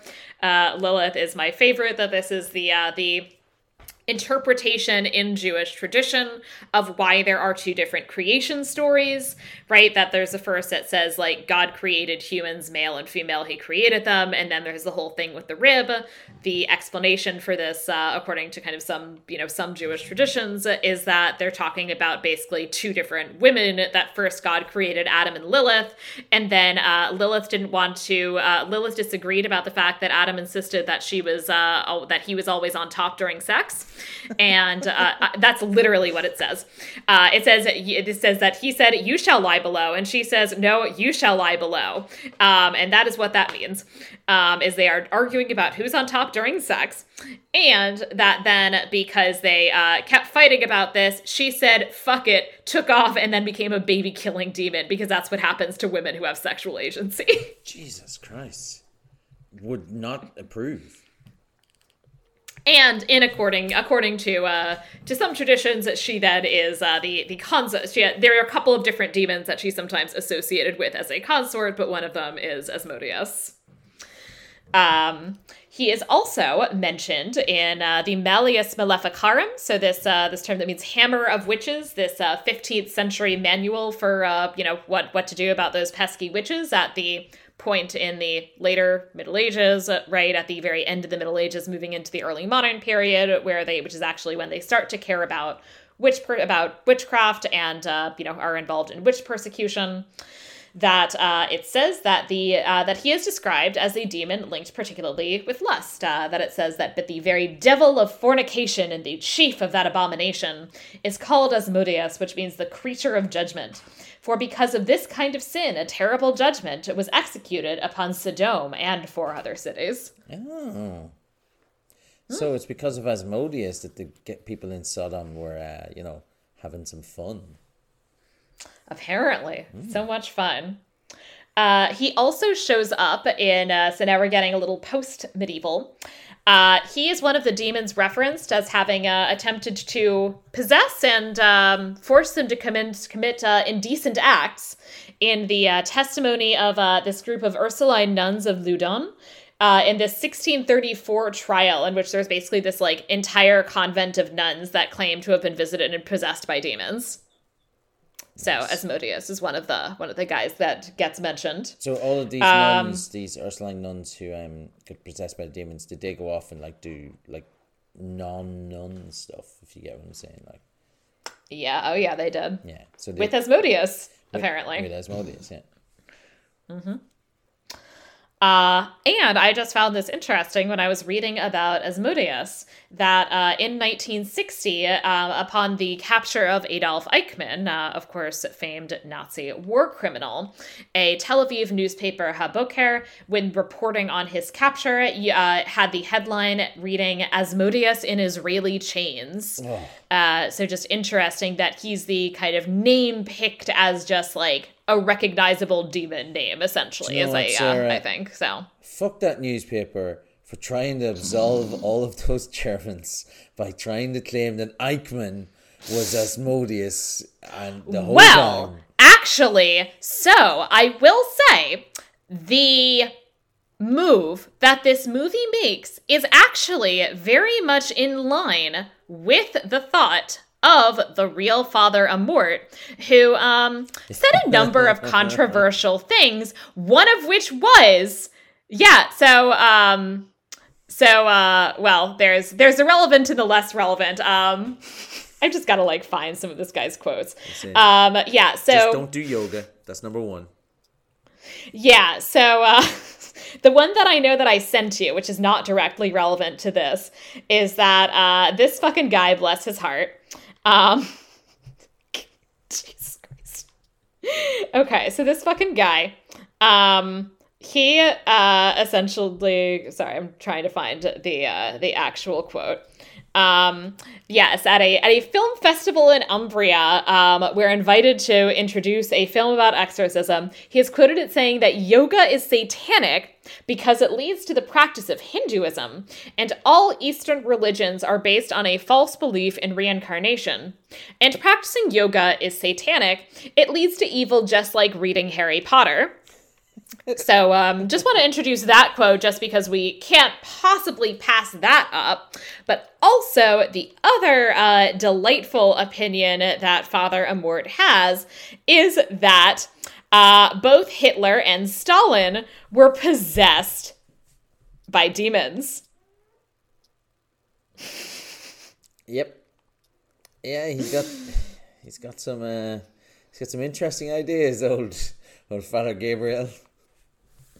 Yeah, and so and uh, and so to give you the precise quote, I am convinced that the Nazis, so not even just Hitler, All all, the. Nazis were possessed by the devil. If one thinks of what was committed committed by people like Stalin or Hitler, certainly they were possessed by the devil. This is seen in their actions, in their behavior, and in the horrors they committed. So while as far as I know, um, I don't know that he said anything about the Spanish Inquisition specifically. Um, it certainly seems to be in line with his views to absolve people from murdering Jews because the devil made them do it. It's so bizarre. Um, like, I wonder if he actually believes that. Like, but he probably does if he wrote it. Uh, just to throw in just a, a random little thing, because I'm sure we'll be doing an episode on it in the future, but um, uh, on season two, uh, Asmodean in uh, the Wheel of Time is the uh, the Forsaken who uh, is written as the good time party boy. Who's all about the uh, you know getting it on and, and having the old uh, Yeah. sexual intercourse, and he's also a musician, and Makes sense. that's what basically that's why he was chosen for this. He's like the uh, the cool, the rock and roll demon, and uh, I'm assuming that's Yeah. why that's why he did it. So fair play to you, Robert Jordan. Yeah. No, yeah, and, and this I definitely, um, I can't, yeah, I definitely noticed when reading the Wheel of Time, uh, certainly that um, a lot, and I think we might have talked about this on the episode, that a lot of the names of the Forsaken are drawn out of various demonological traditions, Oh, and that oh, like yeah. clearly he is, yeah, um, Yeah, and that yeah, clearly like a lot of those details, that's where that's coming from, and which I think is super cool. It's Ba'alzamon, like so. It, it, Yeah. it does Be'lal, Right. etc. Like it's all it's pretty Yeah, pretty clear. It's right. Ishamael is probably supposed to be Samael, so. good. Well, Samael is Yeah. Samael. Um, Oh, right. So there's actually kind of two. yeah, I think Two sets. Samael is a big deal. he's, he's so pretty big. He's got two of them. He's he's he's the worst of the worst. He's, Uh, he's got two Forsaken. So that so I mean, uh, is there anything else you want to talk about in relation to Asmodean? Uh, Asmodeus, sorry. I always I like that you're doing like the fake Wheel of Time. I like that you're doing the fake Wheel of Time name instead of like the actual demon's name. Yeah, well, I did. That was genuine accident. Just But no, I think that is everything that uh, that I have to say about uh, Asmodeus. And um, also, in conclusion, fuck this movie. well, we can get to that when we get to the estimatio uh, or the enumeratio. Sorry. Um. So next thing is uh, Fabula Nostra. Fabula Nostra. Fabula Nostra is where we come up with our own film or TV show that's inspired by this one. In particular, usually what we do is inspired by the name, or we want to do a better version of it. So I'm going to go specifically with the name. And I'm Okay. going to follow on from a little bit with about what has been implied by that Tel Aviv newspaper and a little bit by this newspaper or this movie is that demons can take over people of the cloth. So why don't we see a story where a pope, let's just say a random pope, let's just say the pope that was formerly a Nazi youth member, let's just say Benedict, right? And Benedict was uh, taken over by a demon and is at that time the head of the church and he's coming down on his uh, his hatred for particular things he's the one who changed the responses we say in catholic masses and confuses anybody who's over the age of like 10 which is everybody who goes to mass um, because suddenly the stuff that you've been learning for 25 years has changed um, and Ollie, yeah. have you seen Good Omens or read Good Omens? I read Good Omens, yeah, uh, but I, I haven't watched the show yet. It's meant to be good. I feel like that is a very like if that if the idea is that that is like a like demonic choice, right? And the idea is just to like con- like with the goal of just being to like confuse people, and so people are saying their prayers wrong. That seems like the kind of like demonic move that uh, Crowley and Good Omens would make. Oh, I, I never thought about that. That's exactly what it was, and it it is still confusing. You still see people in church where they'll say, um, uh, you know, the, the spirit with you, and then now you have to go and with your spirit. But not, we used to go like and and with yours, like and with your, that, that's all we you did. Yeah. So, like even saying Amen is replaced in Seraph. Like, come on, what are you talking about? But Because doesn't it like it doesn't count, right? If you say it wrong, because isn't there that whole thing about that like uh like some priest who like fucked up and like memorized the baptism formula wrong, and now like none of those none people are actually counted as baptized. baptized. Yeah, and it was effectively because and it was only one sentence that he'd done wrong. You're like, but he did it like every baptism for about twenty years, I think. So that's one of those things that happens. But I would like to see a movie which is based around Pope Benedict. He. I, again, I'm, I'm saying Benedict. I, I have nothing against uh, former Nazis being um, popes, but um, and he's passed away. So I mean, you know, there was also a pope who, uh, as we officially learned, was uh, overtly, you know, the pope who was uh, pope while uh, while the Nazis were in power. We've learned uh, decided that actually everything the Nazis are doing is uh, totally fine by me. So Yeah, well, um, again, I, I don't want to say that this was true or not because you know this, this those things are open to interpretation, and uh, and uh, I I like my job, but um, let's just say that one of the popes has been uh, taken over by a Nazi, or not sorry, Nazi by uh, by a demon. and we have to have him actually get exercised, but it's difficult because the pope is infallible. So anything that comes out of his hmm. mouth is unquestioned by anybody who is of the faith. So if the demon has possessed the Pope and the Pope is saying, This man's not allowed near me, it then becomes incumbent on this man to try and do some sort of sneaking in. So it becomes a heist movie. So then what we get Oh. is a heist movie where they have to kidnap the Pope and exorcise him while also avoiding the Swiss Guard and any of the actual soldiers that are banging around in Italy, right? So it then becomes kind of like a Da Vinci Code. We're breaking into the Vatican. We're going to get the Pope. We're going to steal him, uh, or even that would be angels and demons if we're going to deal with the Pope. And we're going to uh, take him out and um, and and exercise him and actually carry out a full exorcism on him again under the the time constraints of where we've got him into a room we might have him for an hour let's how we do this.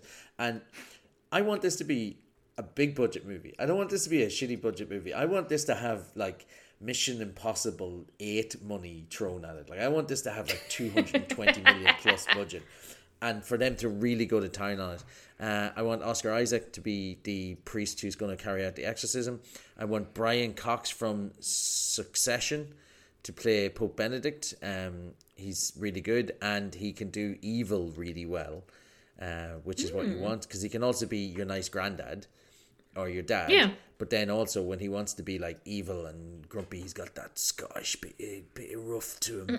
So that's why he can be, and we can even have Asmodean take over him. So yeah, I want to have a movie about the Pope, the actual Pope, getting taken over by a demon, and then the only man qualified enough to save him is Oscar Isaac. Uh, let's just say we'll call him. Uh, what's the best? Uh, like, let's call him Canon. Um, because it's it's a lesser, it's a lesser referenced uh, priest level, right? So canon Oscar Isaac has to uh, find a way to break into the palace of the Pope, kidnap him, and get him into a room. Um, he'll have to have some help. So let's just say Emily Blunt is helping him, and uh, Emily Blunt is. I mean, she can't be any kind of position in the church. Let's say she's an interpreter working for the Pope because the Pope is going to meet somebody who doesn't speak uh, well, what did Benedict speak? Um, German and evil. So, like, we have to try and uh, find her to translate that into English or something like that, right? So, she's going to be working there, and between the two of them, they have to get him into a room and maybe they maybe they succeed, maybe they don't. But that's so it's an actual exorcism Excellent. that has to be taken undertaken on the Pope. Excellent. So what we usually do is I usually come up with a movie that is inspired by like the name of this movie, and I'm usually like, you know what? Why don't we have all? Why don't we have so many fucking movies about Christians? Um, Because is usually because Christians are the best. the tactic I take. Ugh. So okay. So my idea, one of these days, I'm going to get that student evaluation. That's just why does Dr. Decker hate men and Christians? Um, and I'm looking forward to it. Um, okay, so my thought was why do Catholics get the monopoly on stories about exorcism and demonic possession? So, um, I is inspired here um, by a 2011 book by a scholar named Yossi Chajes called Between Worlds Dybbuk's Exorcists and Early Modern Judaism, which uh, discusses extensively the phenomenon of demonic possessions and various kinds of spirit possessions of Jews and within the Jewish community. Uh, primarily, he looks at cases in uh, the town of Tzfat. Um, which at the time is under is under Ottoman rule, um, and which is this kind of major uh, center of Kabbalah of Jewish mysticism. Um, and one of the things that he talks about is that there are a number of women in particular who uh, are kind of claim this like spirit possession, and this is interesting because it like allows like women to like it's like has like women then who are like speaking languages that typically women aren't educated in, and it also essentially like allows them to like claim various kinds of mystical and spiritual knowledge in a context where Kabbalah is to is a form of mysticism that because it's so highly so like linked with texts and with education tends to not be as open to women in contrast to um, Christian mysticism in the medieval and early modern period, which is uh, much more kind of like affective and about um, like it's about like your personal and often very sexy relationship with Jesus. Um, Yeah, listen. And- he's a sexy, sexy man. He looks like a BG. sexy man. So I think that this would be fun. Uh, would be to have a 16th century Jewish story about demonic possession, uh, focused on a uh, a woman in the town of Tzfat. And I have one piece of casting, which is that I'm going to have my uh, woman who is possessed by a demon is going to be played by Rachel Weisz. Oh yeah, that's cool. Yeah. That's deadly. Um, yeah, I would watch that, Sarah. Although I do have a question. You are correct. A lot of these um, demonic possession things do seem to focus around Catholics, right, or Protestants if we happen to be watching an American movie, right? Uh, so here's my question. But I feel like not even that many Protestant. Like I feel like there's actually not a lot of Protestant focused like exorcism It's stuff. true because I mean, again, who knows what those people are up to? But why do you think the non-Christian uh, religions have gone out of their way to hide this aspect? Like, um, why why haven't there been like a bunch of movies out of Israel about Jews being possessed by demons? Like, why why are uh, Muslim countries like keeping this under wraps, whereas we're out there and proud about it? Like we're there saying, listen, the Spanish Inquisition happened because of this demon. Like we're letting Jesus people Christ. know know what. Actually Yeah, well, you did all of these. That's the answer. Is that you did all of these shitty things, and you need to be like, "Fuck, it was the demons." Yeah. okay. Makes perfect sense. That's your answer. That's that's the that's the answer. Uh, no, I mean, I, I mean, I guess to some extent, like, I wonder, right? I mean, is it actually like? Because I feel like actually, I mean, like the like Association of Exorcists like did not especially like this movie. Um, I mean, so I wonder, right, to what extent is it that like Catholics are like woo in terms of like making exorcism movies that then like center essentially kind of Catholic ideas about exorcism. I think it's just that like American, like I you know, it's not like these are like American movies, and I think it's just that these like American film studios kind of associate like this like demon like kind of like magic and demon stuff with catholicism which honestly seems very much like something that actually kind of comes out of american protestantism being like the weird magic stuff in christianity that's what catholics do and also we've forgotten that jews and muslims exist Yeah. Well, again, I think you guys are trying to hide it. Maybe a little bit too hard. Hey, I am I am all for it. I am stoked for this Jewish demonic possession movie. We can have we can be possessed by demons too, Ollie. Uh, apparently, not enough for you guys to want to represent it on TV or movies. Yeah, well, that's because we don't need somebody to explain why we started the Spanish Inquisition, Ollie. Enumeratio. So, at this point, I think we can get into rating this movie on a scale of 1 to 5 based on whatever criteria we see fit. I'm giving this a 1 because I'm genuinely offended by this movie. Um I think it makes a claim that is reprehensible. However, I am not replacing my 0 with this. This is staying a 1. This is because this movie is also low-key hilarious and under two hours. So like I think you should kind of watch it. It's I don't think it's good, but I think you should watch it. I Whereas no one should ever watch The Last Duel. It is like three hours of fucking misery. I still can't get over your ranking of the. I can I cannot get over you ranking those movies that way. But um, I I'm gonna give this a two and a half out of five, and the reason I'm gonna give it two and a half out of five is I am not a horror movie guy, and a lot of times I'll get halfway through, twenty five minutes through um, a horror movie and just go meh, meh. I'm uh, it's grand. and yes, because I'm watching this for the podcast, I I would have pushed through, but I think I would have gone kept watching this anyway. I think Russell Crowe is good in it. I think his accent is terrible. I think um, the message that it's sending, and even I, as a Catholic person, when I was watching this, uh, I sent Sarah a text message saying like twenty minutes in, this is bad, and then around about an hour and fifteen minutes in. Even though I knew Sarah hadn't seen the movie yet, I sent her a message going, "Oh, oh, I can't wait to talk about this," because I knew it was going to get her in into quite the aggravated mood. But yeah, I'm gonna, I'm gonna give it two and a half. I think it's a well made movie. I think some of the performances are good. It is it is screenplay 101 from somebody who'd heard the story of oh the pope's got this thing he wrote this this book about it so they were like let's make him a cool acting priest but th- from somebody who doesn't know what cool is and i don't even think it's like i don't even think they've described it in a way that would make you think that the that the character thinks he's being cool i genuinely think No, it's hilarious. It's that like they're like, oh, you know what would make a po- make a priest cool if he like makes jokes and rides a Vespa. It's hilarious, and I will say I don't think Russell Crowe is good, but I think he's just like circled around and it doesn't matter anymore. Like this is my this might be my favorite Russell Crowe performance because it's just like so hilarious. It's just ridiculous, Sarah. and that like so it's just funny. You're. Why do you hate Russell Crowe so much? He's good in Oh, some things. reason. Have you ever seen Nice Guys? Eh. He's really good in that. Um, I, I actually have seen I have not seen that, but I actually have seen like two things where I genuinely thought he was good. I you kind of cut out there a little bit, Sarah. So what were the two things you? Oh, you, you I've liked? seen two things that I genuinely thought he was good. I thought he was good in 310 to Yuma, and I thought he was good in um, The Insider.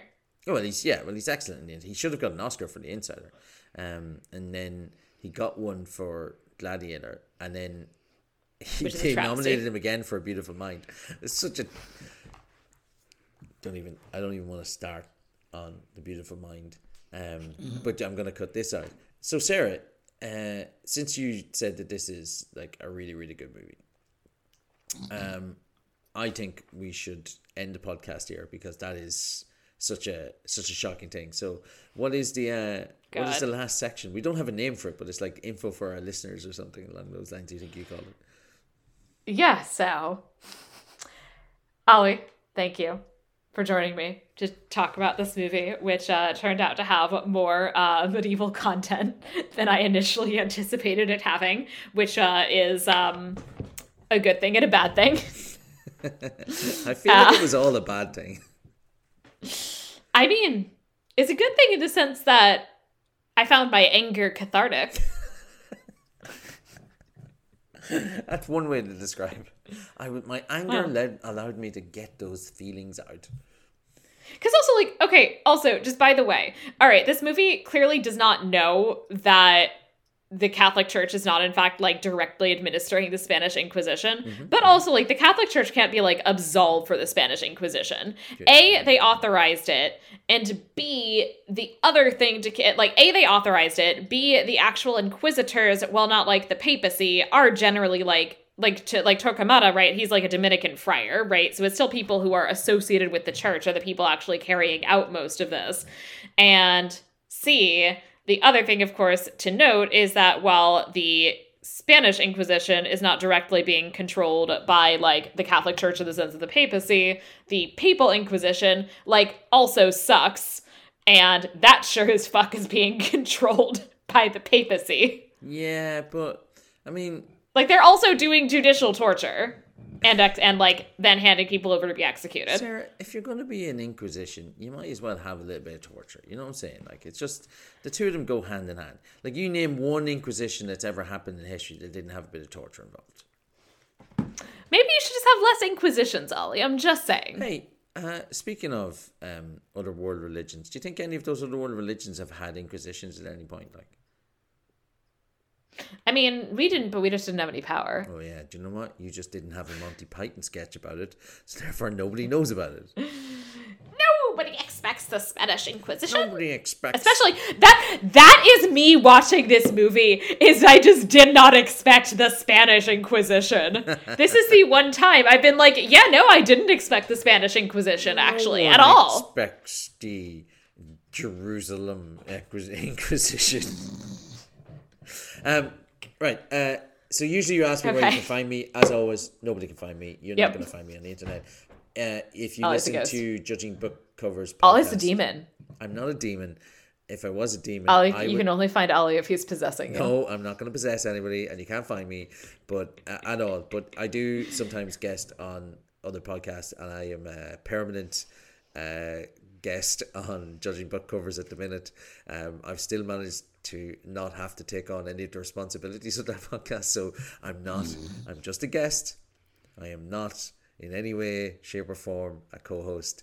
Just a guest that's on every episode, and does all of the media stuff for it, which is bad because I'm bad at that stuff. Uh, and also does a podcast. Wait, they have you doing the media? Yeah, exactly. Uh, have you seen anything from it?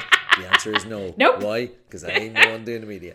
Uh, and then I also uh, guess I'm just finished my last episode of me on Welcome to Reddington has just come out, uh, which is an actual play D and D style podcast. I think that they play Monster of the Week. It is the the the game system they use and not Dungeons and Dragons, where I played a guy named Jimmy Rigney, and I am meant to be a Boston cop. Um, this is my Boston accent, and uh, yeah, I I was listening back to it, and it's actually kind of good. Like the the entire storyline is good, Nice. and and where it goes is good. Um, I apologize for the fact that I spend the entirety of my recording singing, just singing in the background. So every time they cut to me, it's just Jimmy like going, watermelon sugar, because he's just discovered the, the character has just discovered Harry Styles, and he thinks he's really good. so um, yeah, um, yeah, listen to uh, Welcome to Reddington, formerly called Once Upon a Monster of the Week, and uh, yeah, judging book covers. So brilliant. And if you learn Ollie's new name, you, your uh, true name, you can call him or banish him or make him edit your podcast. No, don't do that. My true name, Asmodeus. If you have enjoyed this podcast and our weird mood, please subscribe in your preferred podcatcher app. Please rate and review Media Evil on Apple Podcasts or your podcatcher of choice, and I will read new five star reviews in future episodes. Please also follow the podcast on Twitter at Media Evil Pod or X or whatever we call it. I don't care. Um, and join the Facebook group. And you can find me on Twitter or whatever the fuck it's called and Instagram at Sarah Ifft Decker. And if you have any questions or suggestions, I would love to hear from you via email at media.evilpod at gmail.com. So, Ollie, thank you. Uh, it's always a pleasure, Sarah. But Sarah, I just want to to reiterate, we will probably do an episode on Wheel of Time season two, uh, Yes. which was much better than season one, but still, it, it's like they saw the books from a distance once, and then somebody was like, "This is the plot," and they went, "Okay." let's make a show out of that. Um, d- still good, and I, I think people need. To I'm behind and I'm enjoying it so far, but it is yeah, it's it bears a interesting relationship to the books. We'll just say that. people who are show fans need to understand that it's perfectly okay for somebody to say, I am enjoying the show, but this is a poor adaptation of the books. Which is a perfectly Right. valid way for to do because it is a good show. It's an enjoyable show. But as an adaptation of the Wheel of Time story, it's very loosely based on it, and Yeah. and that's but that's fine. I'd call it more a loose interpretation Exactly. You can still Time story. y- you can exist in that position and understand it at the same time. So you can like the show and not have to try and say it's a good adaptation. It, it really isn't. And it just it feels like a lot of things. It really just kind of seemed like they just decided to like do their own thing. And it's like internally coherent as its own thing. Yeah. So far at least I'm behind. But like it's it's its own thing. It, it really For is. better its or own thing. worse. And again, it's one of those things where you're like, it's fine. But anyway, uh, the point. Uh, so yeah, we're gonna do an episode on Wheel of Time season two. I want to do a copy or an episode. A copy. I want to do an episode on Apocalypto with you because I think you would genuinely enjoy Apocalypto, and you get to shit on uh, Mel Gibson a bit. And I always love to shit on Mel Are Gibson. Are we going to eventually play D and D? Yes, eventually. Not this semester. No, not this semester, but like I'm thinking we should we should get one Yeah. done. Like even if we do it over Christmas breaks or something like that. Yeah. Like and um we can we can text David Baxter and ask him about yeah. about DMing and stuff. Um and then who else did did I know Elizabeth, I think, was yeah, interested. Elizabeth did Tracy said she might want to do it. Yeah. Um, Stephen Dunscombe, I know it had mentioned wanting to Right. do it as well. Um, so we, there's there's plenty of people we can Yeah. get into that can have a go, like, and uh, yeah, we can see how it goes. Because like a one shot that takes three or four hours, we can release it as two, like as like secondary content or something like this. Yeah. So yeah, so we can we can make it work. Like so we can really like I Yeah. if I edit it, we can always release it in the um the off weeks or something like that, or the Yeah. next or alternatively, we bank it, and the next time you want to take a break for a month, I can Yep. mess around with it and put in like sound effects and stuff in the background and actually turn it into like some sort of like Yeah. thing. Hmm, It'd be we'll fun. see. That depends on how motivated I get. But anyway, that's beside the point. So that's what I want to do in the next Yeah. upcoming episode. Yeah, I, I will be back, that. dear listeners. Excellent. Um, but I'll try not to be back as often. Uh, and I will not be talking about any more horror movies. Cut that You are you are welcome back anytime, and I uh, I appreciate you uh, letting me bully you into watching this movie. You didn't bully me, Sarah. Uh, and as I said, I genuinely, uh, uh, when I got to that point about the Spanish Inquisition, I was like, Sarah is going to absolutely hate this. So it was brilliant, and thank you for having me on. Thank you for joining me, and thank you all for listening to Media Evil. Bye. Bye.